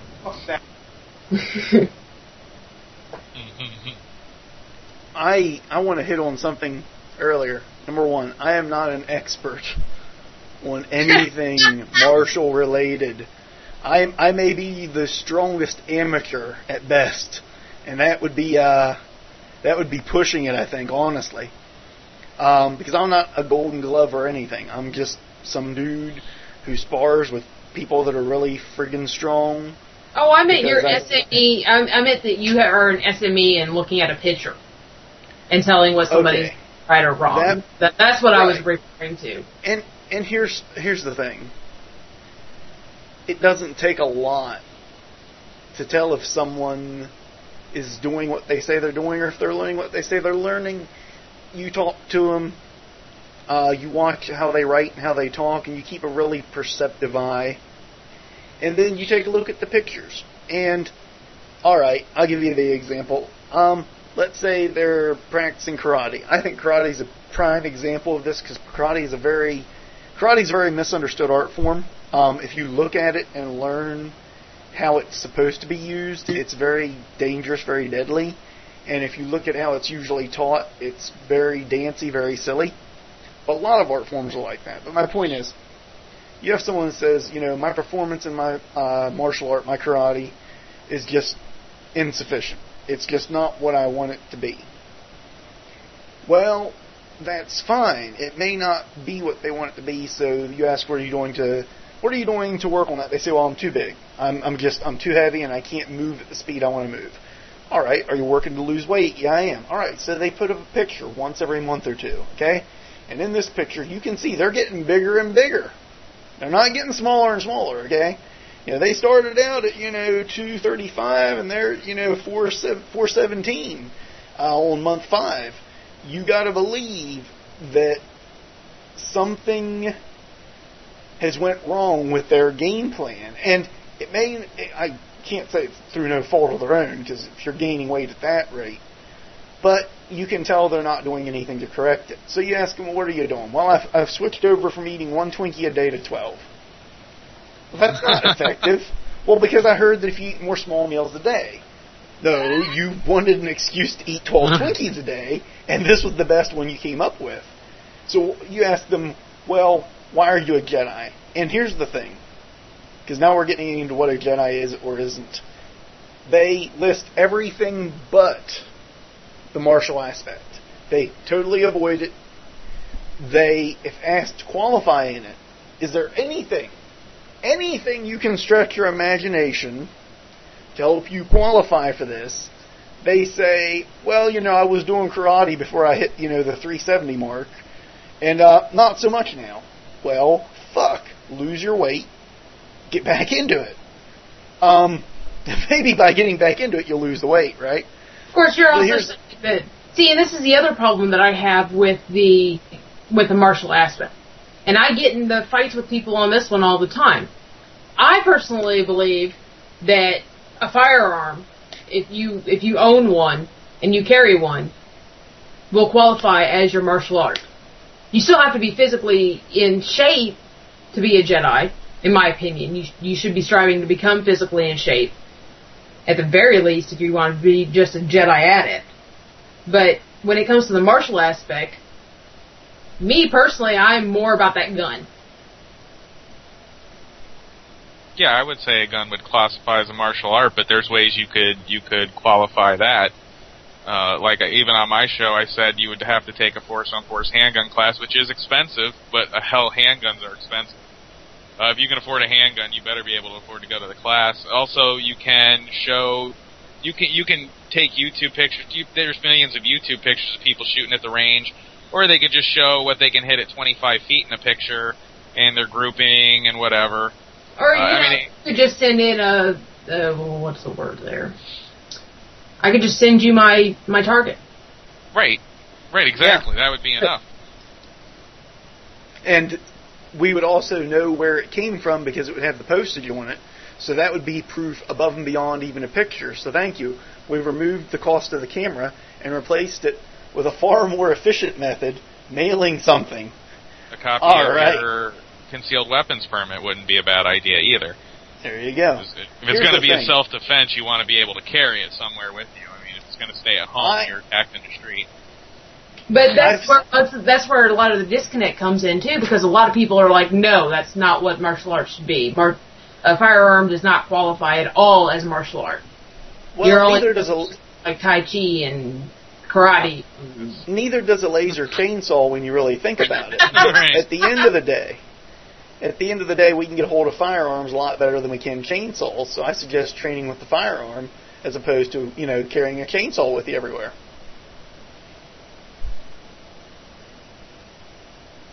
But that's where one that's one of the reasons why we had such a di- we have such a difficult time when it comes to talking about the martial aspect.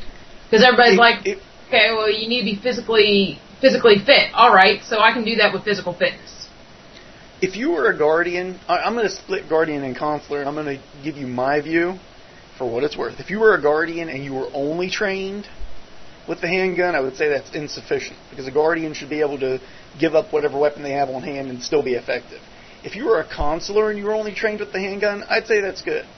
I might might suggest some form of stick training just for if you didn't have the firearm on hand because you can generally carry a walking stick anywhere. But that's only a might. It's only a maybe. It's not a requirement. It would only be a suggestion at that point. It would only be it would only be there to say please consider broadening your horizons. Not nec- not necessarily this is the minimum. It would only be then a suggestion, but as a requirement, um, I think certainly the minimum for a consular who is more adept at using the force, more adept at using energy work. I would think the minimum would be some form of firearm or ranged weaponry, and I would include the bow and arrow in that. And I say to you this, okay? Chaos, the guy walks up the street, you see him draw a bow and aim an arrow at you. Why what would martial he art do you, I don't know because these guys hunt chaos down for some reason. It's not my fault. Uh-huh. He he attracts this crowd. What is your solution to this? I'd be like, "Holy crap, is that a bow and arrow?" And I try to get out of the way. I'd be like, you know, first I'd be like, "Holy crap," you know, you know, because I I just pretty wouldn't. I'd dim like, for the headlights, wouldn't it? Yeah, I'd be like, is he me? Is there somebody around? You know, I'd be checking. No, but seriously, yeah, I, I would, I would agree. I think, mar- I think handguns. See, handguns are martial arts, especially now. Like I said, they got force Yes. to force handgun classes. They got different positions you shoot from. You know, you can drop to a knee and lower your profile and and shoot. Uh, which you know you only do in certain situations. You can teach people how to clear a house. Even at that, I wouldn't. I wouldn't make it to where you have to take that course, especially if you've already, if you are in, say, the military, or, or like if you're an MP or No, a no, civilian police you- officer or something like that. You'll No, be not able to provide already trained. proof. You'll be able to provide proof of your firearms capability. And at the end of the day, that's all anyone can ask. If I'm asking for proof of your martial arts capability as a guardian, what I'm asking is videos of you sparring. And I don't even care if you're any good at it, as long as you're doing it. I'd expect you to get better as time goes on, don't me wrong. Um, but when someone takes a title like Guardian or Consular, and they say, "Oh, I have nothing to defend myself with, and I'm a Jedi, and I don't care what you insert the name with after that. I'm a Jedi librarian. I don't give a fuck." To be quite blunt, you may spend your time in the library, but you do every Jedi a disservice if someone just beats you down into the ground because you had nothing to defend yourself with. You make the entirety of the group look bad. Uh, You see, that's have- another question. Because okay, we we actually have a guy in our in our group who. what? So That this bad, huh? Just- annoys me. All right. okay. he we were talking about the will of the force. At, like right after my my show on the will of the force we had a jedi gathering the next day with uh, heartland. And we got to talking about the will of the force which we were on the subject of learning self-defense. Somehow we got on to learning self-defense or we got on to learning uh, or being able to being able to save yourself. Uh, some to that effect. And we asked, we posed the question: if you were put in a life or death situation, would you just take it? Because he said he was a pacifist. That's that's what it was. This is how we got onto this. He said he was a pacifist. So we were looking at him and we were like, okay, well, in the event that it's your life or theirs, or, or go combatant against them. You don't even. All you have to really do is subdue them. You don't really have to like beat them down. He goes, yeah, I just if it came down to that, it's my time to die. Yeah, uh, Okay. yeah, yeah. I got in an argument about that at the Jedi Way when it was still open. Uh, Revan Elaine's site. There was a guy. There were several guys that brought up uh, personal experiences. One guy said there was a violent guy at a bus stop, and he let the guy hit him until he got tired of it and went away. They said you let him hit him until you got tired. What if he had great endurance and hit you for like an hour? And I was like, how are you gonna let somebody hit you? He's like, well, I'm not, you know, I'm a conflict uh, conflict resolution. I was like, you didn't, re- uh, or no, he said conflict avoidance. I said you didn't avoid it. He hit you. There was a conflict. You just decided to uh, be be the punching bag for it. You know. Yeah. All right. I can see where you get would get annoyed with that. Yeah. Go ahead, Charles. Sorry. All right. I'm I'm going to become very Jewish on this. Okay. And what I mean by this, I was once, it was once explained to me that you cannot convert to Judaism, and it's not true, but for certain sects of it, you can't. Um, you're either Jewish or you're not. And if if uh, someone seeks out one of the uh, synagogues, um, this tells you how much I know of the religion, um, and asks one of the rabbis about converting to Judaism, he will instead suggest a number of other religions available for them to convert to. Okay? From the Jedi point of view, if someone looked at me and said, I am a total pacifist, if someone was threatening my life or the lives of others around me, I would allow it to happen because I would not feel it's the will of the force for me to do any of this. I would recommend a number of Buddhist and Taoist uh, groups and collectives that would be perfectly suited to their mentality and idea. Um, strongly, I would recommend it. I would recommend it very strongly, or I would recommend they get ready for a lot of pain and suffering because their training would consist of finding that part of them that doesn't want to get poked. Okay, all right, let's let's let's let's just throw this out there, and, and and this is a quote that Ali put in the FA. Said, "Unlike the dark aspect, the light aspect is not about the individual." And here's what it is about being a Jedi. Can I assume that you guys will have such a criteria that there are people who will be refused upon admission of being a Jedi? We will Like, not. 'cause- okay, we will not refuse teaching them, but we will refuse to make them knights or uh, higher than just you're a Jedi adept, which is somebody that's seeking to become a Jedi. I muted it for a second. If you do not, uh, if you don't meet certain criteria and you don't show basically what we idealize as somebody to be a Jedi, then we're not going to promote you.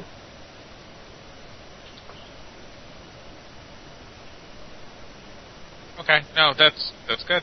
I because you know I, I it, it, it's kind of like I teach an Ike, even though it's not called Aikido at the school. People get like an Ike feel. They think it's going to be very soft for them, and we get people who come in and then they're like, you know, I thought this was something different because that's not who we are. That's just not who I am. You know, my attitude. You know, you know, it's just uh, Right. it's not what we teach and they're like i'm like well that's you know i'm sorry what you assumed what it was i explain i usually explain it to them and get them on the map beforehand i was like i don't know what you think it was but you know this isn't maybe this just isn't for you maybe you got to go do something else you know i don't you know and i haven't listed anything for them all the uh, sometimes not all the time And you know what? There are else. times that I see people and I I look at them and I say, you know what?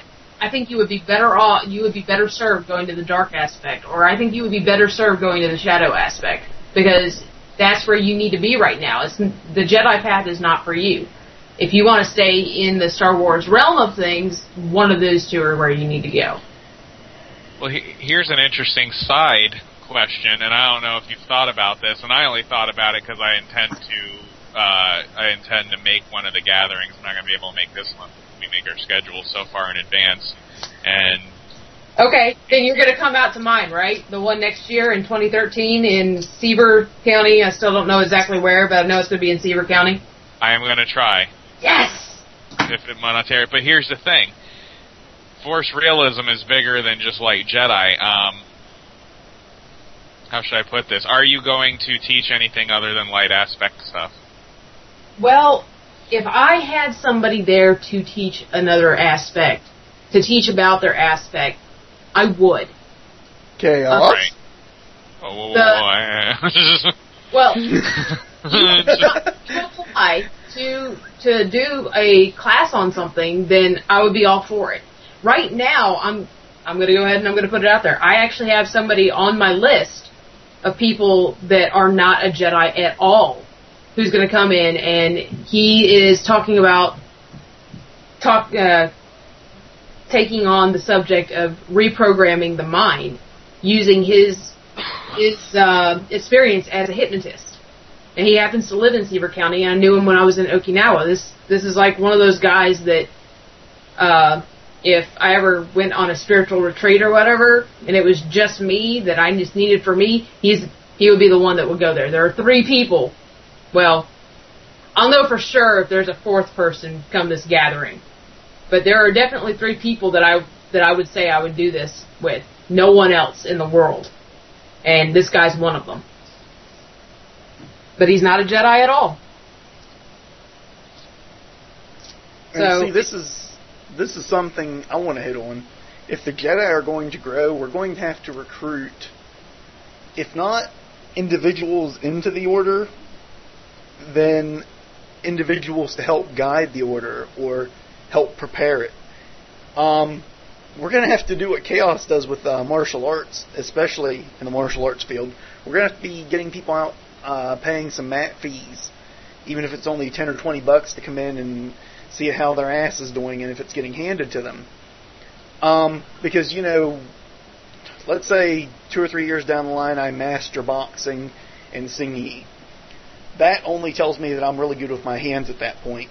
I got to take that up against someone who does kickboxing. I've got to find people that do Aikido. I've got to at least take on some Muay Thai fighters. Um, Muay Thai fighters. Many Thai. Anyway, um, I would have to challenge those art forms to develop them further. And I'm not saying that any art form is better or worse, or that there's any limit or strength to it.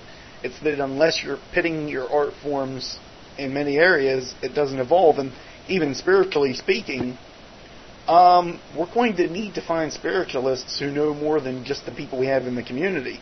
And I consider myself somewhat knowledgeable. I consider the areas that I've excelled in that I'm knowledgeable. In the areas that I haven't excelled in, I may have done something similar. But we have people like Gabe, who is very knowledgeable in the areas that he's knowledgeable in, and fairly knowledgeable in the areas that he's not. And we still need to be able to broaden horizons beyond that. We need to be able to gain a higher level of understanding of these art forms because our knowledge of the Force as it stands is very, very tentative, very limited. We have a lot more to do in that. Oh, So- well, that's cool, but you. Okay. Here's my problem with doing that. And I get where you're going with that, Charles. I really do. Let's put it this way, okay. The three people I mentioned earlier that I would trust, all of them I met in Okinawa, for the record. Uh, one of them actually needs more work than than the other two, really, if, if I was to get into it but I could probably help him with that because we're that closely linked, and I know exactly what his problem is. But of those just three people, I knew one, two, I, I knew, and well, okay, there was that whole group in that video that I had, and then there's a whole other set of group, and a whole other set of people that's almost as large as that same group. And then you go and you start looking into where they got their training from. And many of them had to self train. Uh, I think one of them is actually ordained as a Gardnerian uh, out of Sacred Well. And even the people that he trained under, a lot of his work was mostly self trained. Because when you really look at who who actually has these training and whatnot, you're not going to find many people that actually know what the hell they're talking about unless maybe you go to a tribe shaman, like a literal tribe shaman, and talk to them about what the, what it is that they know and they understand and how they can connect people with the Force. Other than that, you're really just going by what people say. And that's, well, that's really part of, that's that's partially my point. At some point, the Jedi have to become, on some level, I hate to say it, but the experts in these fields. At some point, as a group, not each every single person be an expert on everything, but they have to be honing into a point where they have an expertise of martial arts, an expertise of spirituality, an expertise of healing, an expertise of knowledge gathering. We need to start having people reach that point while still being capable in the other areas. Right now, what we have are people that are either very generalized and capable or somewhat capable or not capable at all, or people that are very, very, very specialized and many instances completely oblivious to the rest of the world. But that's going to take time, and it's going to be something that has to be done over a period of time. Oh, okay. I was hoping that you were, or I thought the way you were talking about this is that we would end up getting it accomplished in, say, the next two years. Because that's not going to happen. it's, you're right, it's not going to happen. Could it? If the Jedi were suddenly to jump up, would the, if every single person who took the name Jedi jumped up tomorrow and said, we are going to move forward and push forward and there is no obstacle too great, then yes, it would, could. Um, the probability for that is sufficiently low that even I don't believe you could magic it into happening. Well, I think I'll work on making lead into gold. It'll be quicker if, if, we're looking in two in a two-year time frame. Um, I've got a higher chance of getting lead to turn into gold. Maybe just well, like an atom or two, but you know. no, if we're well, talking a ten-year time frame, a twenty-year time frame, maybe. 20 years maybe. 10 years, I think even that's stretching it. That might be enough time to, for us to get to a point where we're communicating like a UN, honestly. Uh, I know, and it's been talked about years and years and years in the past, is that we need to we come up with one sole group that runs the entire Jedi. In fact, what one guy brought it up at Church of Jediism. He goes, "I know of five groups that talk about the Force, and why are, well, why don't we just get together with all of them and become one organization?" And I was like, "You have you never had to You've never seen what I've had to see when it's when it comes down to this. Do you realize how many times over the past at least ten years they've tried this? There are too many things going on, and that's that's one of the problems that we're going to run into is because of ego, and really that's what it is. It's a lot of us all have ego, or um, and we keep springing up with new orders and at one point in time, and this is not to dog on anybody that did this from RJK, so if you happen to be listening, this is not to dog on anybody, but there used to be a name for all the orders that came up that sprang forth from Real Jedi Knights. They were called Mick RJKs. And they would stay open for a few months at best, and then they would close because they would they would uh, either somebody would not want to do it anymore, or they realized that it was failing because they didn't have enough members there. So they'd all go back to RJK, and they'd all work from there. Um, and really, only recently has RJK gotten to a point where they can they can progress forward because they've gotten what was holding them back out of their way. I'm not going to say what that was, but anybody that's from RJK that knows the history the way I do knows what I'm talking about.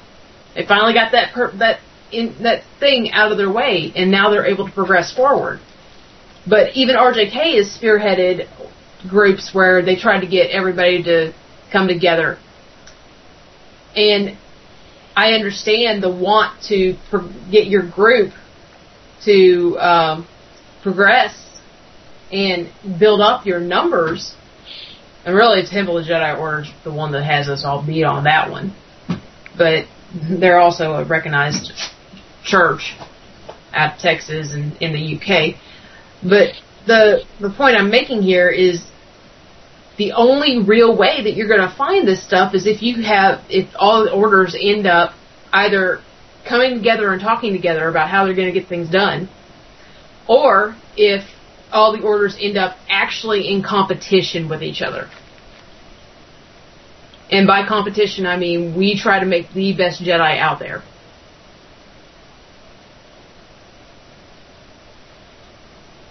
And I don't see it being the latter one because people are more focused on what their order's doing rather than what another order's doing. Most of the people at FA have not ventured out beyond the FA or uh, or Order of the Sith. And of course, not that there really are many places to go venturing off if you're a Sith. I mean, Chaos and Miles and Draconis have all done it in the past, but they're more. What? I don't know why they did that, but I liked it. I liked having them in other orders because they managed to help people get things out of their head that oh, all Sith are evil. That drove me nuts. But now I'm rambling. Somebody stop me rambling. I'll stop you, Allie. But I get what you're saying. And, and a big part of this, the biggest part of this, is that everyone wants their order to be the order that pulled people in. So even if they're part of five or six or seven other orders, whatever their home order is, whatever the one they're attached to, they want that to be the main one. They want that to be where everyone comes to. And a lot of it is ego. And um, we've seen over at the Jedi Church, um, people ask for this, what this unity is, what this one defining thing is, and the one I the one the one I used to bring up all the time was the Force, but I have, you know, wow, I mean, there is such a variance of perspective, and I mean everything from my view, which is very very very uh, what's the word I'm looking for? Relaxed. The force is, you know, this field made up of life. Very true, I guess, to the original uh, texts, the original videos. Down to, oh no, no, no, the force is this very specific energy field. It's base level quantum energy or things like that. And um, and I'm not even gonna dignify with trying to explain that view further because you know my opinion on mixing science with spirituality in that way, especially when you don't have enough facts to back it up. Well, But, um, I personally believe that it is what we consider in science to be energy. I'm not going to go that it's quantum mechanics in that way, but I I actually do believe that it's just plain pure simple energy. That everything you see in science is explained by it, and anything you see in spirituality is somehow explained by it, but we don't understand how it is. Right, and see that that would be where you and I, to some degree, conflict. And this is just a perfect example. Okay, two people with deep spiritual backgrounds, a large amount of knowledge of spiritualism, energy work, and you put us in the same room, and we have a different view of what the force is. We use the word for something different. And we both pull from interpretations from both quotes, movies, books, and that's where the first problem is. Even something as basic as the Force. And then there will be people that will say, "Oh no, the Force is bullshit. Jedi don't even shouldn't even be concerned with it. Doesn't exist." And they call themselves Jedi. So how do we find that standard? Well, I'll tell you what has been said a thousand times over. You find the standard and you run with it. And then anyone who runs with you, great. And anyone who doesn't, too bad. That's pretty much what's been going on. That's why all these. That is. That's one of the reasons. One of the reasons that all these orders have been have sprung up. The other reason is conflict of interest with the the host of their home order.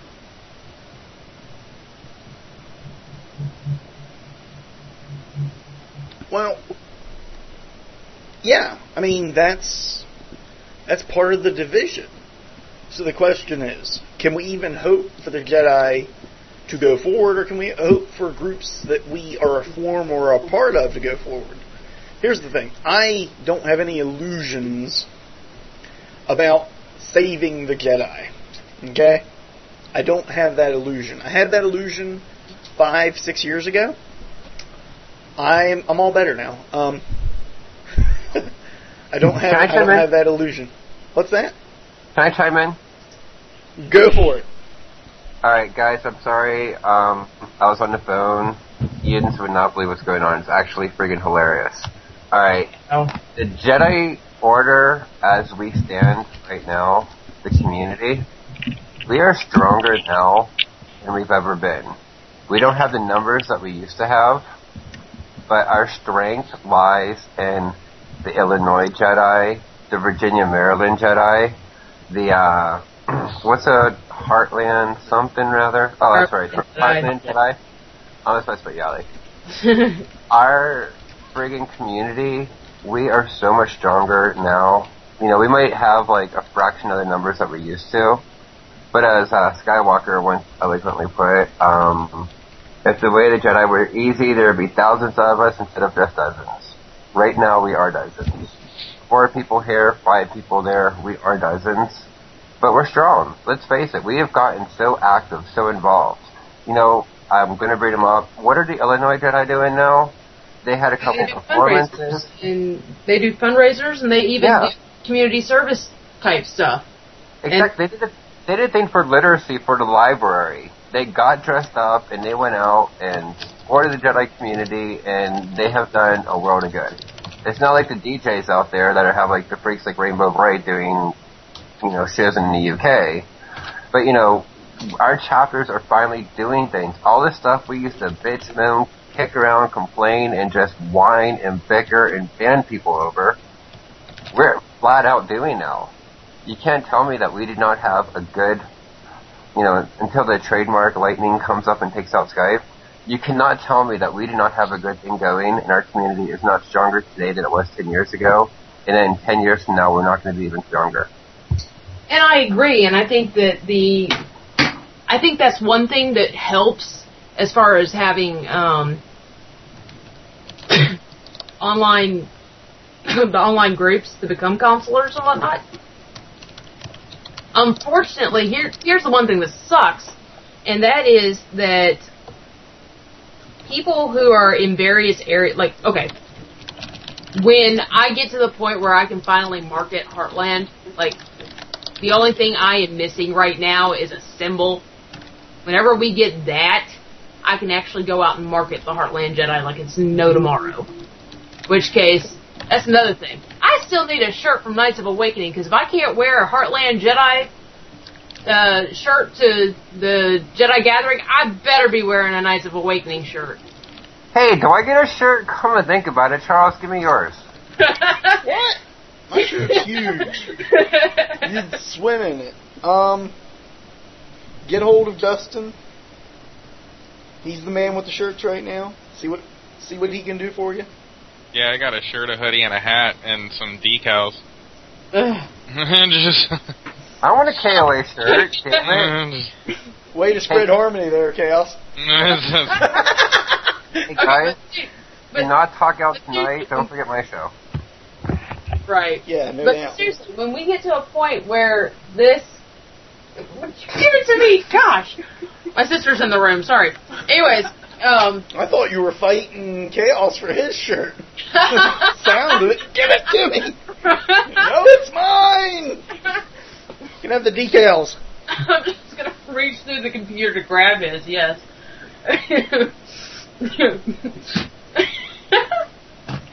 I just saw that like an anime style skit. Reaching through and grabbing after his Yeah. KOA shirt. But okay, so seriously, if we had people that knew how to market their groups properly, we could probably uh, we could probably have a lot more chapters out. But in order to do that, really, okay, when I went out and I was trying to find people that could host their own chapter, because I started up that uh, that poll at the Jedi Church, and I probably should bring that one back up. I went looking for people around the world and asked them, "Where are you will if you are a knight or a master? and you know they would represent their own orders, but at least they have some form of at least base training, so that they can they can teach this stuff, or they know how to start teaching it, and they can co- communicate with some of us on how to teach things. If you get what I'm saying there, but if they knew how to market it, people that don't have groups in their area at all, or have people that are on the online forums in their area at all, could probably still go out, market a Jedi chapter, and collect maybe five people at the very least. And then from there, they might be able to grow even further. But first you gotta get them trained to a point where they can do this stuff. And that's where the problem's coming in, is that we have so many people that are spread out and no one knows what they're doing, nor do they know how to market their group or a group that they might want to they start up, or they're young. And by that I actually do mean they're young. They're I recently found out about two Jedi groups in the same area out in Virginia, and they're run by teenagers. And they they mostly just focus on the martial aspect and don't really know a lot about the the rest of the stuff because they haven't really gotten into what the teachings are. They only know what's like on Kamali's Jedi page. I think it's Kamali's. Yeah. But the, those are the problems that we're running into. As somebody that trains online, at the very least, we could give them something that they can bounce off of and create their own offline group. And maybe that would give them the martial aspect that Chaos is, or that Charles is looking for here. Because I still stand by the fact that I, here's the other thing is, this is another reason why I don't release the aiding law enforcement course that I wrote to just anybody. I don't trust a lot of people to, to run some of these courses. I've been at FA for years now, and at FA and Ashla and Order of the Sith, but they're kind of like our sister order, so both of you are really our sister order, so there. You guys are the only ones that if I had somebody that was really into the martial arts aspect, I would send to those orders. I would not send them to RJK. I would not send them to Jedi School. I wouldn't send them to Institute for Jedi Realist Studies because I don't know anybody there that I trust well enough to be able to do something on the martial level with them. Just the same, I don't trust a lot of people to take my aiding law enforcement course and turn that around. I think right now I have, I, I would trust Opie, Stacy, John Phelan, Talon, and myself to teach that course. And that's five people out of the entire community.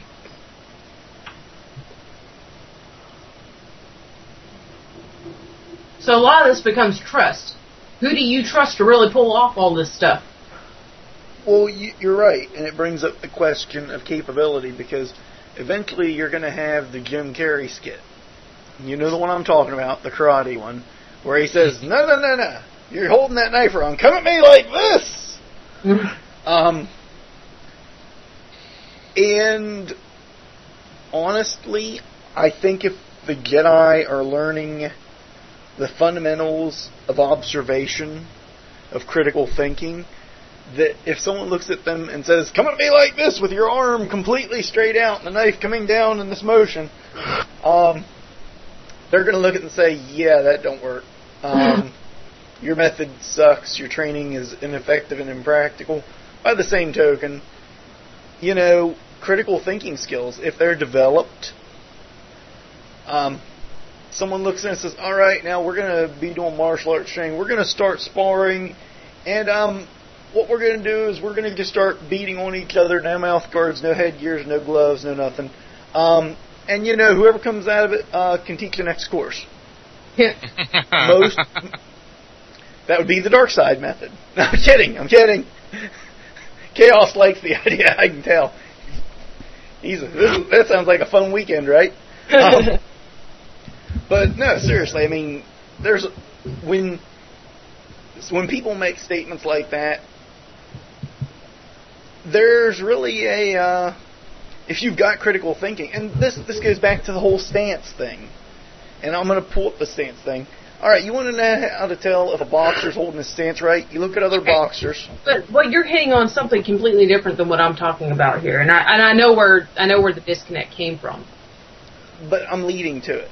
And what I'm saying is, critical thinking will help prevent those people from getting a foothold in teaching those courses. And the thing is, oh God, I'm going to I'm going to congratulate him No, again see, and smack no, him on the back. You're actually, but look, you're, you actually are is- seeing what I'm talking about. right. It's not The about thing- whether or not you have the ability to do it. I I say those five people because I know that John Phelan knows legalese. I know that Stacy is a police officer and that he would make sure that you are held to a high standard. I know Talon would hold people to a high standard when they write the when they write their essays. And those those four essays are really the major reason why I won't release it to just anybody. I know I will pay attention to what's going on. And I trust Opie to be able to pay attention to what's going on. I don't trust other people, even if they were police officers, to not be lazy and not actually go out and look up the information themselves. Because that's one of the things with the aiding law enforcement course is that you have to you have to look for stuff like this. For all I know, I know Charles, you won't do it, and I'm pretty sure that after this conversation, Chaos wouldn't do it. Well, actually, he probably wouldn't have done it anyway, but I know Hannigan wouldn't do it. But I don't know if I trust, say, Sensei Strange, who I have a lot of respect for. I don't know if I trust Sensei Strange to actually sit there and look at it in detail rather than just saying, okay, well, he's obviously doing his work. So there's a picture, okay, he's good. Instead of actually sitting there and critiquing it. I don't know if I trust him well enough to do that, even though I know he is a master at his art. he, here's here's the thing I'm getting at. The jet. Okay, first of all, uh, anything turned in should be available for everyone to see. This is something that I don't believe in closed doors when it comes to assignments. I think that the very nature of having the availability of the entire community to look at something, those that are critical thinkers, and that's why I'm going to give Hannigan a pat on the back. But give me a second, I'm getting to that. He's gonna he's gonna think he, I owe him a dollar or something in a second. um, but the thing is, those that are critical thinkers, those that are very determined to pick things apart, are a boon to the community. And we need to be a little bit more aggressive as a community. We need to call people out on their bullshit a little bit more often. We need to be a little bit more blunt about it. Don't get me wrong. be a little bit more like Opie. A little more like Opie, a little bit more like Hannigan. It's kind of funny Um, that you say that. Only because uh, a few weeks back I had I went into a meditation and I got this. Um, no other word but message really comes to mind. I'm putting quotation marks around the message word that I should probably be more like Opie and become more blunt. bluntness is necessary. Don't get me wrong. You temper bluntness with compassion, but there is a difference between, between compassion and letting things slide. Okay? Um, so if someone says they're doing this, this, and this, and it, they're presenting an obvious they're not, or even if they're teaching a class and obviously they aren't teaching it in the proper way, the community should be what moves. And this is the way it should have always been, but it has never been.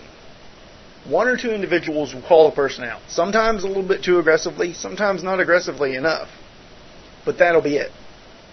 When the truth of the matter is, when it's painfully obvious, when critical thinking skills are more than enough to pick apart a statement or a claim or even a method of teaching, then the entire community should move with sufficient force.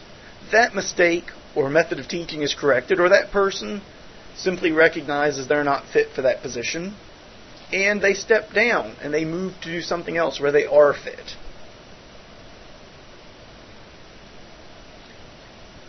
If it was a question of critiquing sword work, I'd be willing to do it. Um, if it was grappling or kickboxing, I'd refuse. It's an area I don't have a lot of uh, strengths in. It's an area I don't train. If it was uh, meditation or spiritual techniques, I'd step up. If it was, oh wow, trying to think of a good intellectual one because I am, to my own degree, to my own credit, I'm an intellectual at heart. Um, if it was emotional self control, I might step back down because I have my own issues with that. But I would expect that if I stepped up for an area that I was not fulfilling the role correctly, that the community would move in a strong yet compassionate way to remove me from that area, to get me in a position where I was doing something useful. Instead, what happens is either A, an egotistical battle happens, one single person moves without the backing of the community, or B, nothing happens and bullshit runs rampant. And what if there's nobody there to? Uh, let's say that you stepped up and you did the grappling, for for example. Okay. What if there's no one else there to do it? What if there? What if everybody's in Aikido? Because that seems to be like the biggest thing in the Jedi community. Apparently, that's Aikido is a grappling art form. But continue. well. Okay, degree. fine. The- okay, fine. I'm sorry, But let's Allie. say All of them are into boxing. All of them are in the box. Okay, but you're so you step up to the plate. You're like, okay, I'll try the grappling. I'll try my hand at grappling hmm because no one else can do it. And you have conflicting. Inf- let's say that after you step up, somebody says, "Well, maybe you're wrong because that's not how that should be," and you start thinking, "Well, maybe they know more." And in reality, maybe you you were the one that knew the the most about it, but because none of you actually know, you can't grade it. That's true. That's why these things have to be experienced also. If that person says, no, no, grappling doesn't involve this, it involves that. Let's say, um, let's say they say size has no impact on grappling, on, on a ground fight, as it were. I'm a big guy. I'd go find a small guy who's willing to grapple with me. In fact, I know one. Um, and he can throw me around like a rag doll, so he's probably the worst test of this. Um, but I'd go grapple with him, and if I found that at the end of every grappling match, match, win, lose, or draw, I was still, you know, feeling pretty good, and he's there huffing and puffing because he had to throw a 300 pound guy around for half an hour.